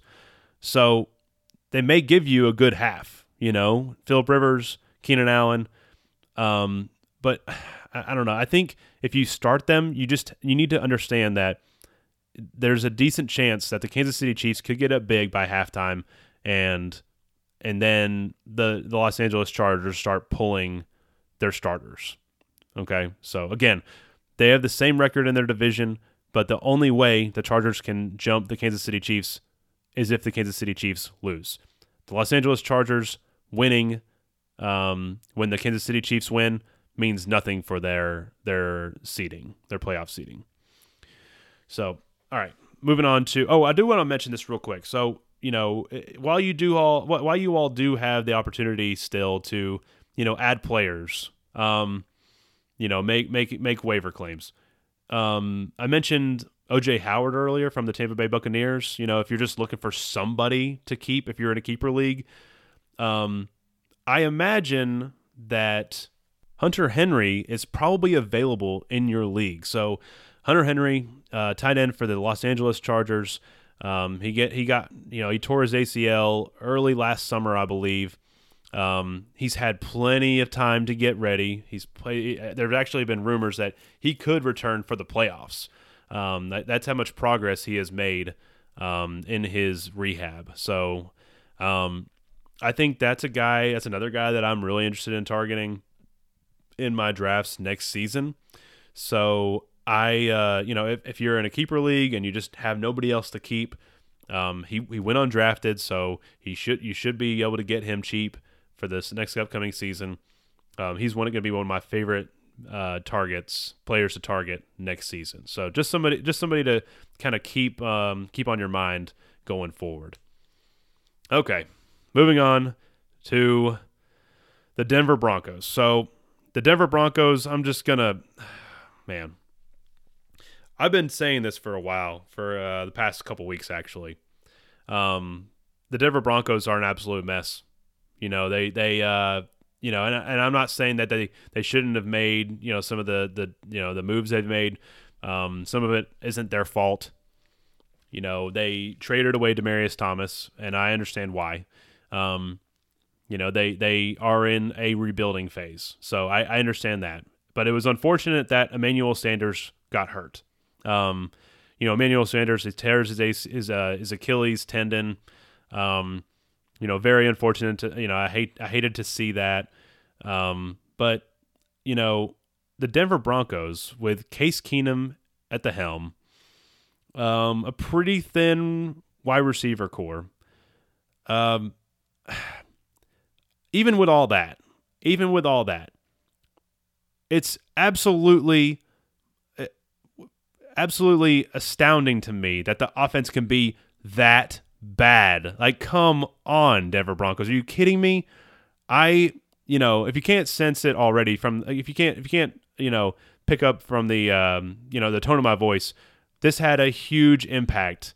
This game, the Denver Broncos and the Raiders last week, had a huge impact on my fantasy championship. So, the Denver Broncos, and when I say the Denver Broncos, I mean the head coach, Vance Joseph. He only gets 10 carries 10 carries. He gets 10 carries. He gets two catches. In a game against the Oakland Raiders. The Oakland Raiders are one of the worst teams in the NFL. One of the worst. And they give up the seventh fewest points, or excuse me, the seventh most points to the running back position. And Philip Lindsay only gets 10 carries in three quarters of football. So so Philip Lindsay he ends up getting hurt in this game. So I know that's completely out of everybody anybody's control. So Philip Lindsay he gets hurt. I believe it was at the pretty much at the very beginning of the fourth quarter. But how does Philip Lindsay only get 10 carries? He got 10 carries? Your Pro Bowl running back got 10 carries in a game against one of the worst teams in the NFL and one of the worst teams in the NFL against the run at that. Why in the world did did Philip Lindsay only get 10 carries in the first 3 quarters of football? Vance Joseph is one of these guys that we've we, you know, he it's it's very apparent that he's in the hot seat in in Denver. Um and I I got to say I I have to I have to I have to um I got to say I understand that. It makes perfect sense. Why in the world would your Pro Bowl running back only get 10 carries against one of the worst teams in the NFL against the run? Unbelievable. Unbelievable. It's one of the worst coaching decisions or or you know, I think the play calling was very underwhelming in that game. There were, you know, the, the field conditions were very, very poor. So it, it lined up for a perfect day for Philip Lindsay to run north and south. But but no, it doesn't happen. Vance Joseph, you know, he he really doesn't start running the ball until the fourth quarter when they're already down by three scores and and when Philip Lindsay's out. I don't know what part of this makes sense. I you know I I get that you know their offense has really um I mean it's looked pretty brutal lately, you know, but of all the times for you to you know not get fancy, this was one of the times to just keep it simple. Run keep, you know, hand the ball off to Philip Lindsay and let him do his thing. This was a perfect opportunity to do that. I have to admit, I'm I'm a little biased, but th- I'm, I am accounting for real football in this too. Like it doesn't make any sense. It really doesn't. Um, you know, but yeah, it I lo- I basically lost my matchup because Philip Lindsay, um, he just didn't get enough run in this game, and I think that's I, I think that's karma for you, Vance Joseph. I think you should have. I think that's why you lost. You should have. I think you got way too cute with the play calling. Um, I, I, I, I just don't understand it. I don't get it. So, uh, sorry, that felt good to get out. Just had to get it out. I had to talk about it a little bit. But in all seriousness, I, I feel I'm really concerned about this offense. You know, um, this week, I'm concerned about it next year. you know, even with Manuel, Manuel Sanders coming back, um, healthy Philip Lindsay you know, as far as Emmanuel Sanders goes, uh, the Achilles injury, that's a tough injury to come back from. We, we've seen players try to come back from the Achilles injury, and, and sometimes sometimes it's fine. Other times they struggle to come back. They don't feel 100% confident on it for a long time. Um, you know, this this Broncos team, I, I don't know if they have a lot of direction. I mean, they, they've got Case Keenum at quarterback. We've seen him do well in the past at times, but – I mean, how I mean, how confident can you feel about Case Keenum? The defense is pretty uh, pretty poor, if you ask me. It's not as good as it should be. It should be way better. Um, and uh, I mean, who do they have on offense? What playmakers do they have other than Philip Lindsay and you know and a um, you know and, and Emmanuel Sanders whose whose future is unknown? I don't know. Um, I, it makes sense that Vance Joseph to me. It makes sense that you know the the play calling was so in the in this past game was so underwhelming. You know, I, I actually uh, made I actually realized this later. Vance Joseph used to coach um, with Adam Gase in Miami, and I don't trust Adam Gase, and so I, think it kind of took a while to come to fruition, but um, there we go. I think that this, uh, you know, it makes sense now. It makes sense now that Philip Lindsay, you know, his usage has been, uh, you know, he's just been he's been efficient before this offense kind of took a uh, turn for the worst when Emmanuel Sanders went out. Um, but it makes sense now. It makes sense now that Vance Joseph just the poor play calling and everything. That's all I'll say about it. I'll I'll leave it alone. Um, but yeah, I don't think you can start anybody from this Broncos team. I, I just I I couldn't do it against the Chargers, whose defense has looked better of late. Um, I don't know if I could. I don't know if I could risk that for uh, for Week 17. All right, next game we got we got the Oakland Raiders that take on the Kansas City Chiefs at Arrowhead. Um, you know, the Oakland Raiders.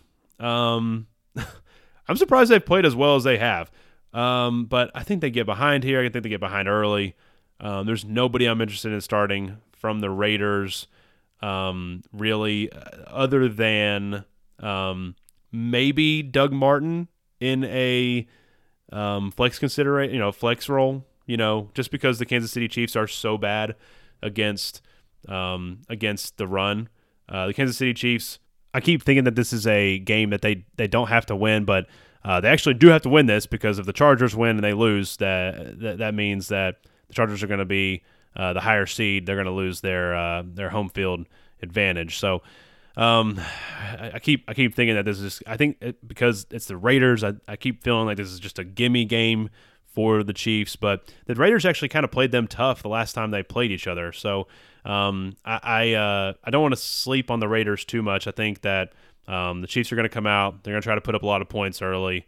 Um, you know, and, and we could see them, um, you know, start pulling people, you know, at the end of the third quarter. I wouldn't be, I wouldn't be completely surprised by that. But I think the more likely scenario, I think everybody's going to play in this game. I think, you know, I think Patrick Mahomes, I think Tyreek Hill, Travis Kelce, I think all these guys are going to end up playing. Um, I, I, I, that's my expectation. I think they're going to probably play, and they're probably going to play almost the entire game. Um, you know, if they're up big in the last, you know, five, six minutes or so, then they might may start pulling everybody. But uh, I think they're going to play for the majority of the game, so I think they need to be in your lineup. Um, as far as the running backs go, so it doesn't look like Spencer Ware is going to play this week. Um, I don't think that he's going to play, just because I don't really see any reason for him to play. You know, really, like, um, you know, he's been practicing fully this week, but I could see the Chiefs just saying, okay, well, we're so close here.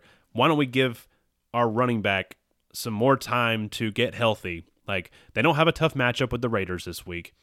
Damien Williams has been, um, he's served as a very, very good fill in for uh, Spencer Ware. So much that I actually talked about this last week. I feel like Damien Williams might be the better fit for this offense. I think he's a better pass catcher. Um, he can still uh, he's still efficient enough, you know, between the tackles.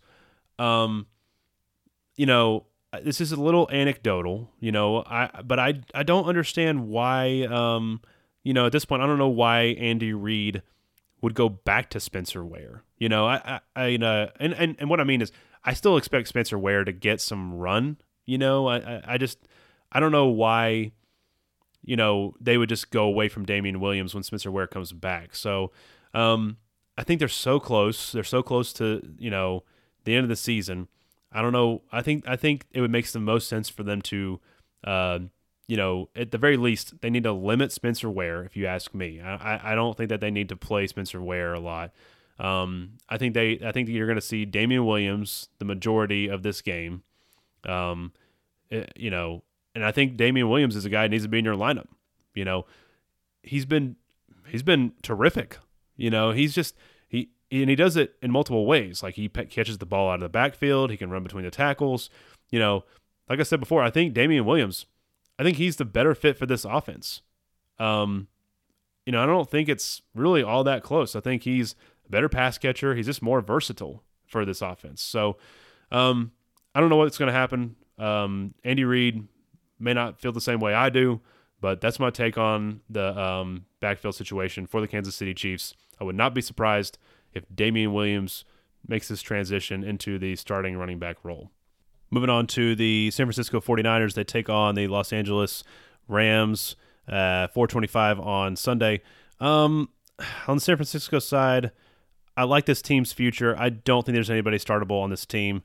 Uh, Dante Pettis is out uh, for this game. I, he was going to be a sneaky play for me um, if he did play against this, you know, questionable, um, you know, secondary for the Los Angeles Rams. But because he is out, um, I don't, I don't know if I could, I could start anybody. Um, any sorry, I, I don't think I could start any of the um, San Francisco 49ers wide receivers. Uh, George Kittle, of course, is a must start in this offense, as he is every week.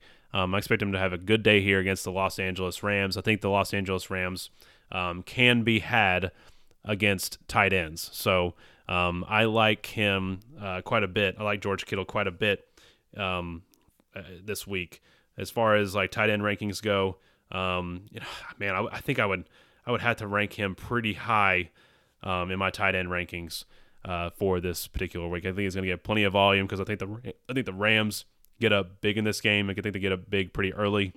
Um, so I think he he's a guy that I'm I'm very optimistic about. If you're playing daily fantasy, um, I'm not sure what his um, you know what kind of money you'd have to spend on him this particular week, but I think it'd probably be worth um, paying up for uh, George Kittle this week. Um, as far as everybody else goes on in, on this team, I don't think you can start any of the running backs because I think they're going to get behind pretty early in this game. Um, you know, I would not. Um, I just don't see.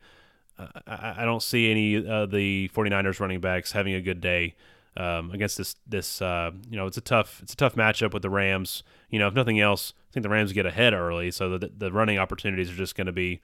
Um, you know, they're not going to be there. So, um, Nick Mullens. Um, I like Nick Mullens. I think he's done pretty well. Um, I'm interested to see what they do.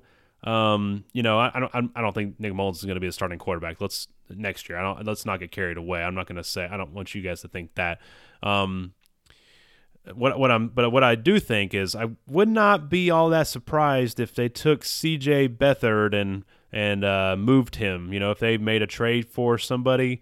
Um, you know, if they wait till next year and then you know, maybe somebody's in need of a quarterback and they trade CJ Beathard away. I would not be surprised if that scenario played out because I think they have an adequate backup in Nick Mullens. So um, I think that you know when uh, you know when Jimmy Garoppolo comes back, I think this is his his team.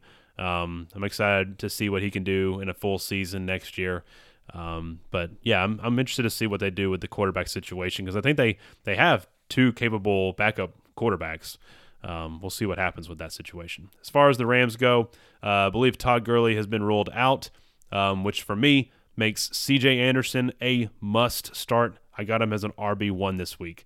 Um, if you happen to pick up CJ Anderson, then you're you're feeling probably really, really good about your matchup this week. I think he is going to blow up against the San Francisco 49ers. Um, man, I, I think he he um, he could win a lot of people their their matchups this week. Um, think he has another good day this week. I think it's a very good, favorable matchup against the 49ers. Um, as far as the pass catchers go for the 49 for the uh, Los Angeles Rams, I'm going to fire up uh, Brandin Cooks. I'm firing up Robert Woods. Um, I mean, this is a game that the Rams need to win. They are playing for something here. They need to clinch that number two uh, seed. Um, so I think that they're going to be, you know, aside from Todd Gurley, I think this offense is going to be a full go. I think they need to, um, I think they need to at least step on the gas pedal early on in the game, make sure that they get up, get up big, um, and solidify this win. So. Um, with that being said, I think Jared Goff is going to be a good play this week as well. I think you got to put him in your lineup if you got him. He's probably like a mid to um, low end QB1 for me this week. The 49ers give up the I believe the seventh, um, the seventh most, excuse me, the eighth most points to the quarterback position. So, yeah, Jared Goff needs to be in your lineup this week. Get him in there. Next matchup we have, we got the uh, we got the Chicago Bears. They visit the Minnesota Vikings. Um, you know, this is this is I'm taking kind of the similar approach um, with with the Chicago Bears that I am the um, the Los Angeles Chargers. So um, the the Chicago Bears they currently have the number three seed. Um, I, you know, and the if the Rams played earlier in the day, if they played a one o'clock game, then there would be a little more clarity for this game. But they play at the same time. They play at 425 as well. So, I mean, I, I would not be surprised if we saw a scenario where they look up at halftime and they see that the Rams are beating the crap out of the 49ers. So, um, you know, if that happens, if they are up 28 to nothing at halftime against the 49ers, then the Bears, I would not be surprised if the Bears they decided decided to pull everybody because at that point, then winning um, that means nothing for them. So if the Los Angeles Rams win, then the Chicago Chicago Bears are locked in at the number three seed. They can't move up. They can't move down. So, um, you know, I, I don't, I don't know. I don't know. It just depends on how likely do you think it is that the 49ers keep it close with the Rams. I know personally, I don't think it's very likely. The, the, the 49ers, they're on their third string quarterback. All their wide receivers, their wide receiver corps is decimated. Their running back corps is decimated. Uh, you know, really the only solid offensive player for the for the uh, 49ers, um, I would consider I would consider the only one really be being George Kittle. So um, I don't think the 49ers keep up with the Rams here. Um, I think the likelihood of this happening is pretty pretty high. I would not be surprised if if you know they get up big and get up big early. Um, so I'm I'm I'm a little nervous. I'm a little nervous about starting the Bears this week. Um, you know, in addition to that, um, you know, Mitchell Trubisky has been pretty um pretty pedestrian lately. Like he hasn't been uh, the guy that we've seen earlier in the season. Um, so I feel like you you got to be a little, at least a little bit nervous, especially against this good Minnesota Vikings defense. Um, this Minnesota team, they're motivated to win. You know, the Chicago Bears, they're probably not going to be as motivated to win. So um, now, what I will say is that the Chicago Bears, they are in the same division as the Vikings. So, I mean, I could see I could see a lot of different scenarios. So uh, let me just make that clear. I mean, I don't know. The Bears, they may. Um, I wouldn't be that surprised if the, if the Bears actually wanted to make it a point to that the to make sure the Vikings don't get in. So um, they may take an approach like that, and they may say, "Okay, we really don't want the Vikings in there. We don't want them to. Uh, we don't have to. We don't want to have to face them in the playoffs." Um, if that's the case, then you may see um, you may see the Bears. They may say, okay, well, let's, let's, at least try to beat them this time, so we don't have to, you know, uh, you know, they, their odds of beating them uh, at least one of those times, uh, you know, at least once is greater if they play them twice. So, um, I don't know here. I, I, I think there's a lot of different scenarios, but I think you just if you start any Bears, you have to at least consider the possibility that they pull their starters at halftime if they see that the Rams uh, 49ers game has gotten out of hand.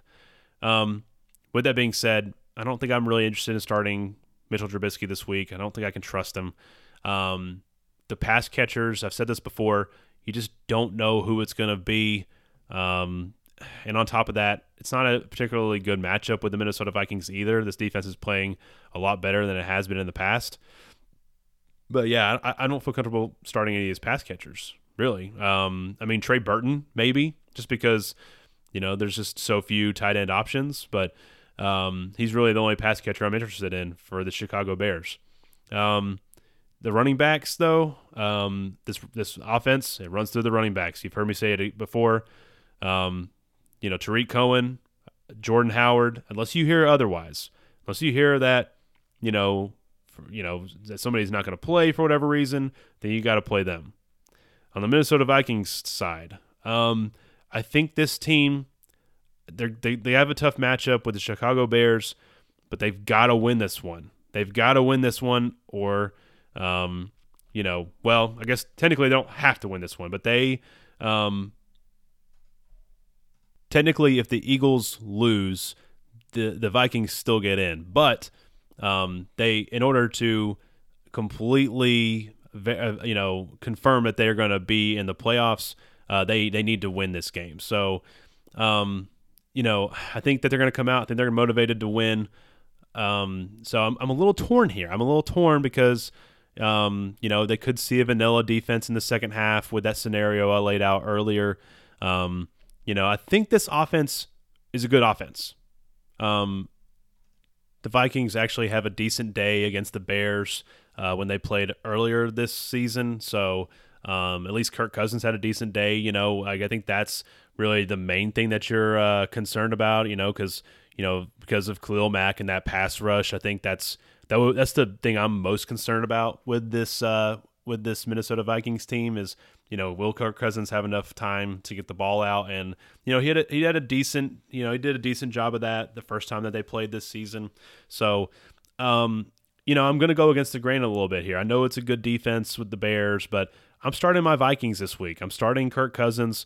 I'm starting uh, Stefon Diggs. I'm starting Adam Thielen. I'm starting Dalvin Cook. I think that that this team, um, I think they're going to keep it competitive, um, even if they don't win. I think they're going to keep it competitive. I think they're going to, uh, you know, put up some points, and there's going to be opportunities for them to score. So um, this defense, the Bears defense, it's not scaring me this, away this week. I'm starting my Vikings. Next up, we have the Cincinnati Bengals. They take on the Pittsburgh Steelers in Pittsburgh. Um, you know, I expect the Pittsburgh Steelers to win this game pretty handedly. So, um, you know, they. Uh, I think you guys have, have noticed I've, I've talked about the Pittsburgh Steelers lately, and I've, I'm still scratching my head trying to figure out what is going on with the Steelers. I feel like, um, you know, I understand that they, they lost to the Saints last week, and I get it. It's the Saints. Um, you know, I, I, I had the Saints favored in that game to win. Um, so I, I totally get why they lost to the Saints, but they lost some games this season that just haven't made sense. You know, they lost they lost to the the Broncos, they lost to the Raiders. You know, they they had the Chargers up against the ropes and they couldn't beat them. Um, you know, and now here they are. They're they're about to miss the playoffs, so they have to have some things really go right for them. Um, their chances of making the playoffs are not very good. So, um, I I uh, I don't feel good about um, you know um, them. I, I don't feel good about them making the playoffs, but I do feel good about them uh, putting up points in this game. So the Bengals are pretty pretty atrocious um, on defense. You know, really in, in, in a lot of categories. So. Um, you know, I uh, I'm firing up everybody from the Pittsburgh Steelers. I think Big Ben. I think Ben Roethlisberger. I think he is motivated this week. Um, I think Antonio Brown. He was listed as questionable. He hasn't practiced this week, but I think he's going to play in this game. He's got to, you know, they got to win this game. I think that Antonio Brown, more than likely, he's going to play. Um, I think that um, that that Juju Smith Schuster, he's going to be motivated after last week with the fumble. I think you're going to see a good day out of him as well.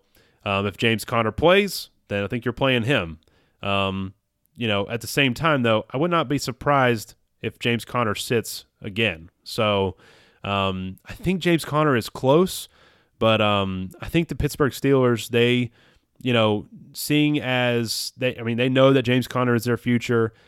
They probably have acknowledged that their chances of making the playoffs aren't as good now, aren't so good now. So, um, and really, if I'm Mike Tomlin, I don't think that James Conner playing, I think I don't think that's the difference in them winning this game. So I don't think that's going to be the difference in them making the playoffs. So I don't know if I would go out and risk James Conner in a game where you really don't need him. So I mean, the Bengals they're without their franchise quarterback. They're without their franchise player in AJ Green. I mean, all they have is Joe Mixon. Uh, Tyler Boyd, even Tyler Boyd is out. So, um, or at least I, I, believe he's doubtful at least. So I, I don't think that Tyler Boyd's going to play in this game either. I don't know how. Uh, I don't know why the Steelers would even risk James Conner in this situation when they should be able to beat the Bengals pretty handedly. Pittsburgh Steelers, they're at home. Uh, This game, I mean, it's. I think it's. uh, I think they are um, hands down. They're gonna. I think they're gonna single handedly beat the Bengals. Um, as far as the Bengals side goes, um, only player I'm interested in starting here is Joe Mixon, and that's based off of volume. So that's the only argument I can make for him. Uh, the Pittsburgh Steelers, um, they they aren't they aren't very uh, you know in years past they haven't been very good to uh, running backs. This particular year they've been pretty tough on running backs as well. Um, you know they they rank in uh, they they give up the tenth fewest uh, points to the running back position. So, um, and and given the circumstances, I think the I think the Steelers are aware that this offense is just lacking playmakers. You know, their their wide receiver corps is decimated. They're without their starting quarterback. Um, they're without Tyler Reifert for that matter as well. I, I don't see the Steelers coming in and, and I think the Steelers come in and they they make it a point to stop Joe Mixon and I think they win this game pretty easily. So, um, but yeah, I, I think you still start Joe Mixon just because the volume, like he's just going to get plenty of touches. So I think that if any, I mean, you can at least hang your hat on that. Next matchup we have, we got the uh, we got the um, Arizona Cardinals. They visit the Seattle Seahawks at 4:25 on Sunday. Um, I think the Seattle Seahawks they win this game pretty easily. Um, this does have fantasy, or excuse me, this does have playoff implications here. Um, the Seattle Seahawks they need to win this game, or they need to have the Vikings lose. Um, so I think that um, and, and, the, and the Minnesota Vikings actually play at the same time as the uh, as the Seattle Seahawks. So I think that um, you know I think that um, the Seahawks I think they I think they win this game pretty easily. It's the Arizona Cardinals. They are arguably the worst team in the NFL. Um, you know, I think you um, I think you're pretty much starting, you know, the usual guys from Seattle. I think you got to start Russell Wilson. I know his volume uh, probably makes you nervous a little bit. You know, he just he doesn't um, he doesn't have a lot of pass attempts per game, but I think you got to start him this week. Um, I think you yeah you, you know you're starting Chris Carson.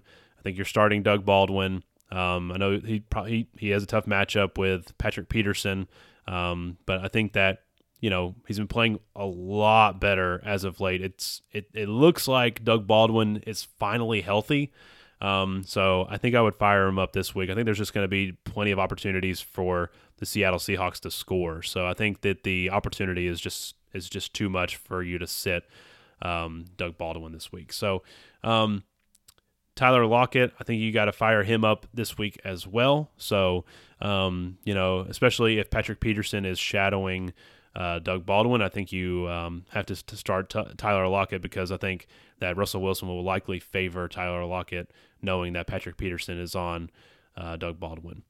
Um, from the Arizona Cardinals side, I don't love it, but I think you got to start David Johnson just for the upside and you know his in all likelihood, if there's a, if, if there's a touchdown scored in this game, it's probably going to be him. So I think you got to start David Johnson. Um, I think he's the only one I'm really interested in starting. I, I don't know if I have a lot of faith in uh, Larry Fitzgerald against this um, against this tough Seattle defense. Um, I, I think I would have to leave Larry Fitzgerald on my bench this week if you want to start him in a flex role, I think I'm okay with that. You know, just depending on what your other options are. Um, but I would not feel comfortable with starting Larry Fitzgerald in more than a flex level role. Next game we have we got the Philadelphia Eagles. They play the Washington Redskins at 4:25 in uh, in Washington. Um, you know the Philadelphia Eagles they are playing for something here. Um, they they should win this game pretty easily, even with Nick Foles in at quarterback. Um, you know that kind of sounded bad, but Nick Foles actually pretty uh pretty good. You know he's uh you know I think he's he's one of the better uh, backup quarterbacks in the league. Um, I think that you know they they need some things to work in their favor this week. You know the um, the Philadelphia Eagles. Um, they, they need some help. They they they clinch a wild card spot if they win.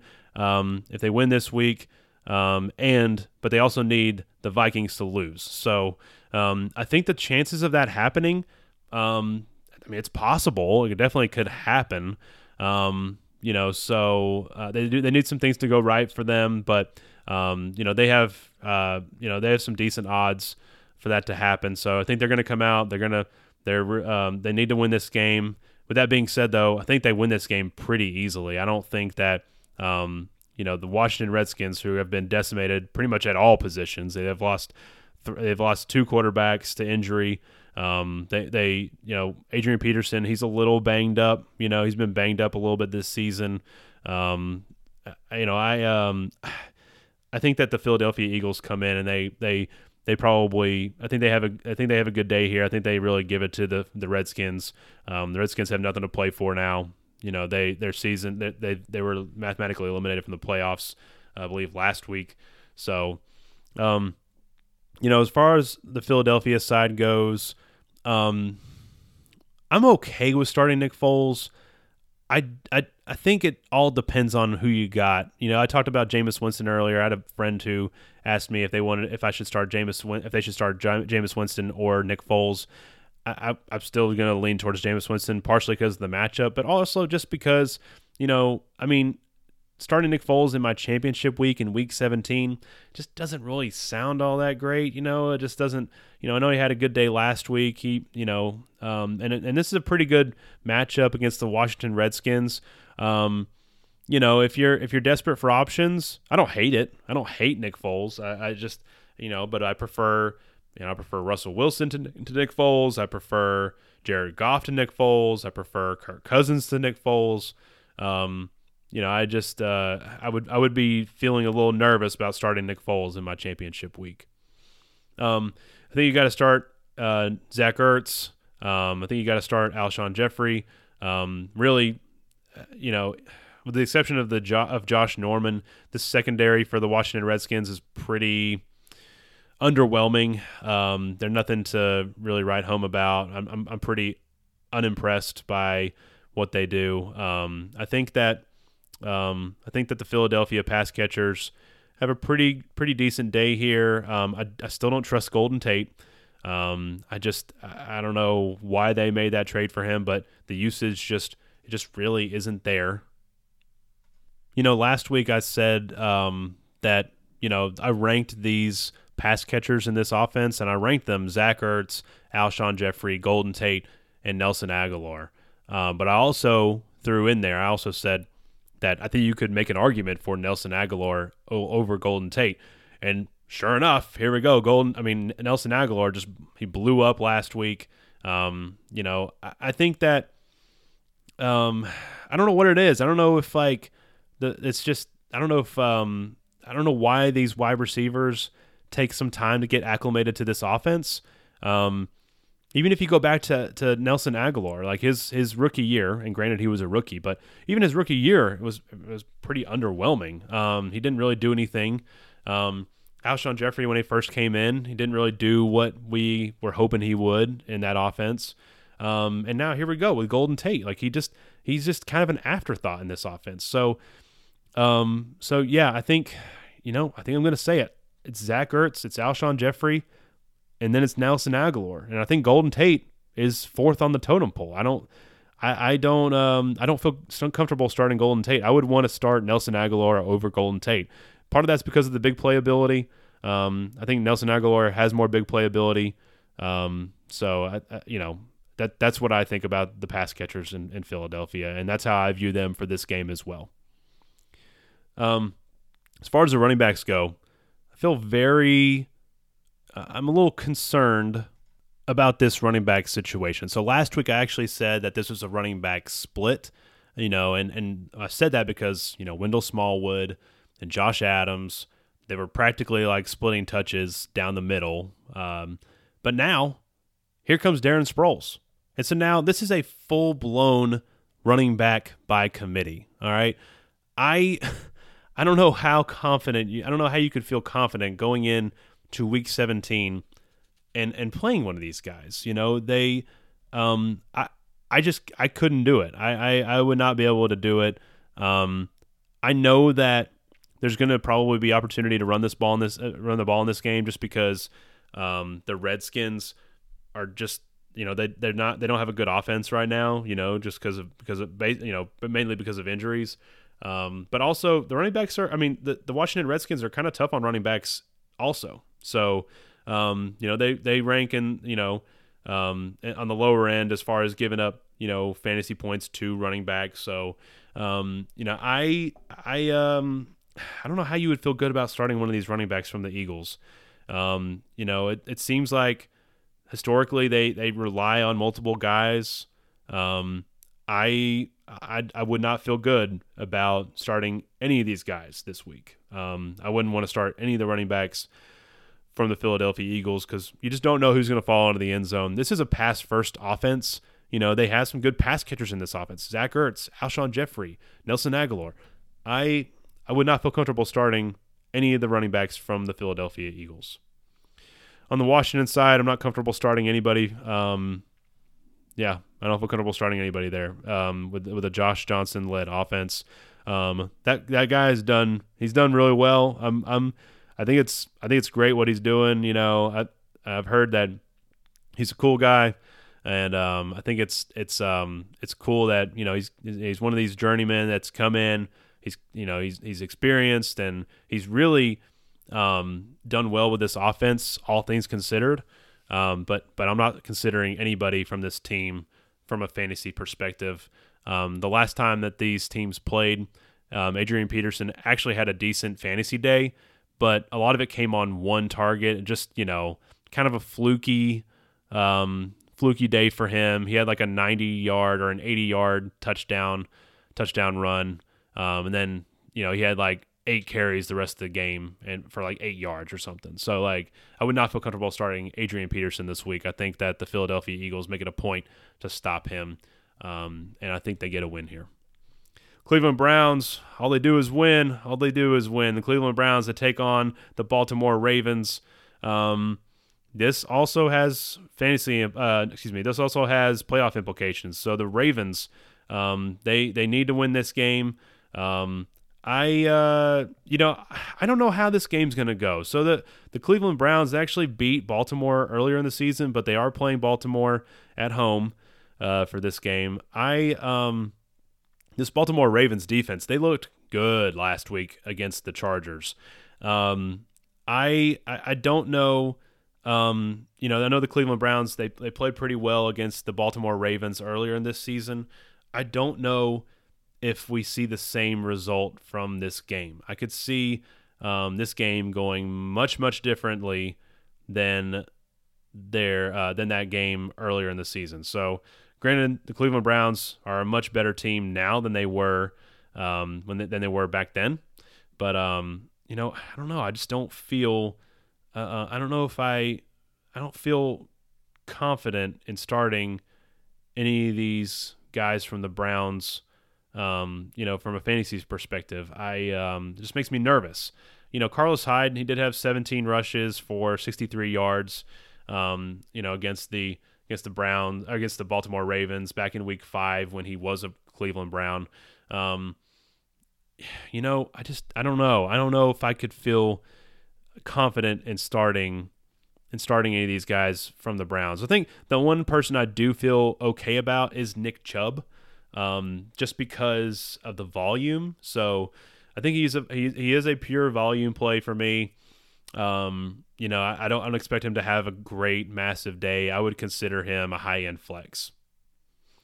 As far as the Baltimore Ravens go, um, you know, you're I think you're starting. Um, I think you got to start Gus Edwards this week. I don't like that Kenneth Dixon has been getting more run in this offense. But um, you know, Gus Edwards, it still looks like he's the guy. It looks like he's the guy you want to own uh, for the Baltimore Ravens. Um, and the and the the, the Ravens, they, they just run the ball so much. They just between Lamar Jackson and the and the running backs, this is what they want to do. I think this is why they switched to Lamar Jackson in the first place and they benched Joe Flacco. They want to run the ball a ton, run the clock out, play good defense, take the ball out of the uh, opposing team's hands. Um, I think that this formula is kind of working for them. And I think that continues in this game. I think they you see a lot of Gus Edwards. You may see a decent amount of Kenneth Dixon, but not enough to warrant fantasy. Um, starting him in fantasy, I think you got to start Kenneth Dixon. Or sorry, I think you got to start Gus Edwards. Um, and I think that you know he's a volume play. If he falls in, into the end zone, I think you're you're fairly happy with that. Next up, we have the Indianapolis Colts. They take on the Tennessee Titans.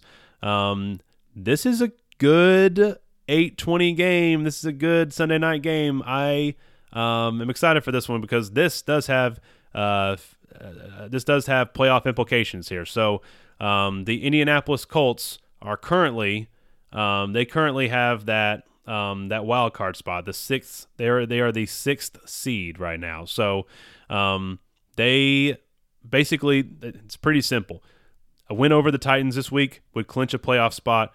Um, they would either be the AFC uh, AFC South champions.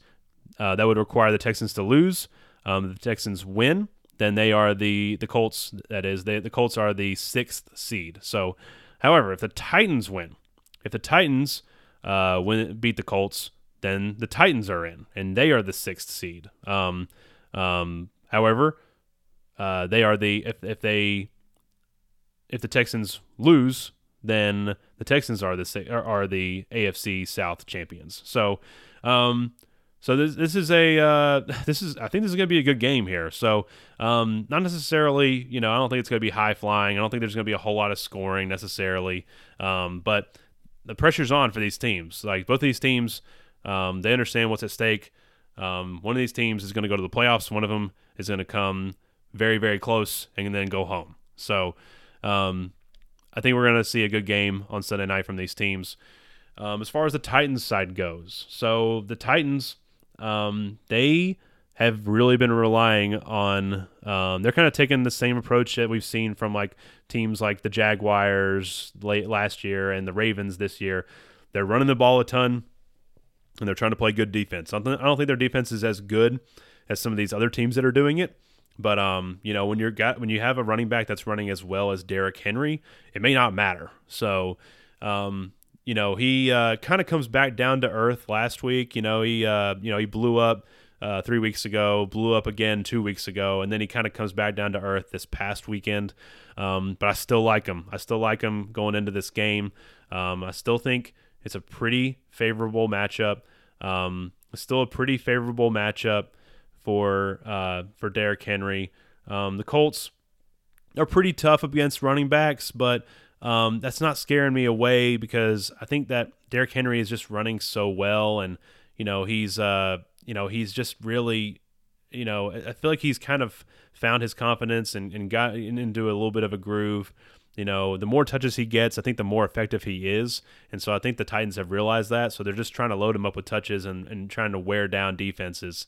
Um, so I expect them to take a similar approach to this game. The only way that I think that doesn't happen is if the Colts – um, if their offense is just so prolific. But I don't know if um, I don't know if I have a lot of confidence in the in the Colts just running away with this game. Um, you know, the Colts they you know they they have some potential you know to put up you know a decent amount of uh, of points, but you know they are playing in Tennessee. They're playing in Nashville. Um, you know, I think that the Titans defense they play pretty well here. Um, so I think that this game's going to be close. I think there's going to be opportunity for Derrick Henry to get plenty of run in this game. From the Indianapolis Colts side, um, you know, I think the the only player um, that I'm really nervous about starting is Marlon Mack. So Marlon Mack, you know, Marlon Mack, I feel like Marlon Mack is one of those players. He's always he's a player. He's a big play waiting to happen all the time. So he he's um, you know, he he I don't know if he necessarily profiles as you know, a guy that that runs. He's always that runs between the tackles a bunch, but um, you know, he, he's he's been pretty efficient um, with his touches. You know, this year uh, when he's been playing, that is. Um, and it feels like there's not a lot of in between. The margin, um, the margin for you know his fantasy uh, production has been, you know, pretty wide. So his range of outcomes is just so wide. It's just uh, uh, he is kind of a gamble. So, you know, it seems like he's either scoring you 10 points or he's scoring you 25. It's never, you know, 15, 18. Like it's always something, it's always, you know, either like 10 points, 9 points or like he may be scoring you 25, 30 points. So, um against the Tennessee Titans, I I've got to think that he's more likely to score 10 points, 11 points for you because the Tennessee Titans are tough against running backs. They give up the fourth fewest points to the running back position. So I don't feel great about Marlon Mack this week.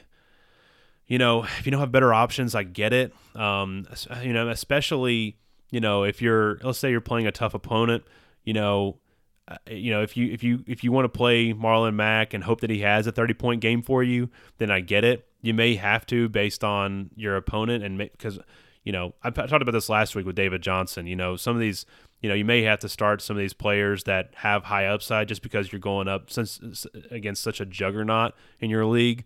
Um, you know if that's if you have Marlon Mack on your team and you feel like your chances of, of winning aren't very high, then maybe you do swing for the fences on Marlon Mack and hope that he he falls into the end zone and has a couple big plays.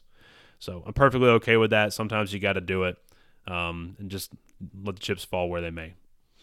As far as uh, Andrew Luck, um, I think you got to start Andrew Luck this week. Um, the Titans, um, they're, they're they're pretty tough against quarterbacks as well. They they give up the fifth fewest points to the quarterback position. But Andrew Luck, um, back in week 11, um, he puts up 297 passing yards, three touchdowns against the Titans. So I still feel good about him having a decent day. Um, even in Nashville, I feel good about him having a decent day against uh, this Titans defense. Uh, T.Y. Hilton, I think you got to fire him up. Just you know, there's way too much upside there. Um, the Titans they they give up the 13th most fantasy points to the wide receiver position, so they're much more. Um, you know, it's it's a much more favorable matchup for wide receivers than it is quarterbacks and running backs. So um, I feel good about uh, I feel good about T.Y. Hilton this week against the Titans. Um, as far as Eric Ebron goes, um, if you found Eric Ebron, you picked him up, then he's been an absolute gem for you this year. So, um, you know, it seems like he's kind of rejuvenated his career a little bit in in in, in Indianapolis. Um, however, he draws a tough matchup this week against the Tennessee Titans. Uh, the Titans give up the fewest points to the tight end position. Um, you know, how lucky do you feel?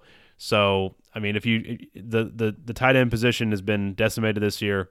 Um, if you have no other better options, then I wouldn't feel terrible terrible about rolling out Eric Ebron.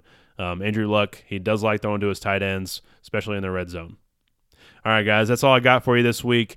Um, you know, I will be, be be producing more episodes in the near future, so make sure you guys do come back. Make sure you guys listen um, in the future. Just because the fantasy football season is about to end, that does not mean that um, that these episodes are going to end until next year. I'm still going to produce episodes um, until further notice.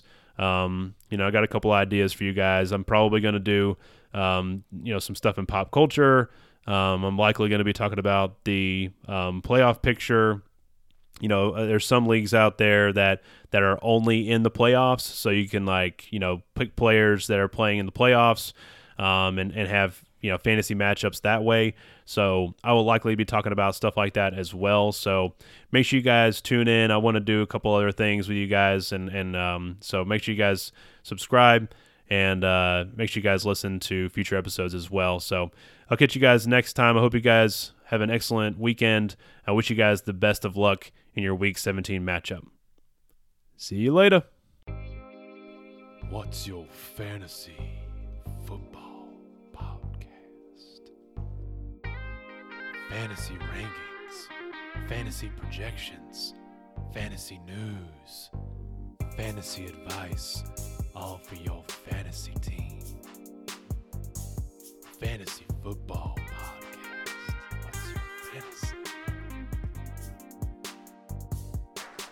This Fantasy Football Podcast is recorded and produced by your fantasy expert, Josh Anderson.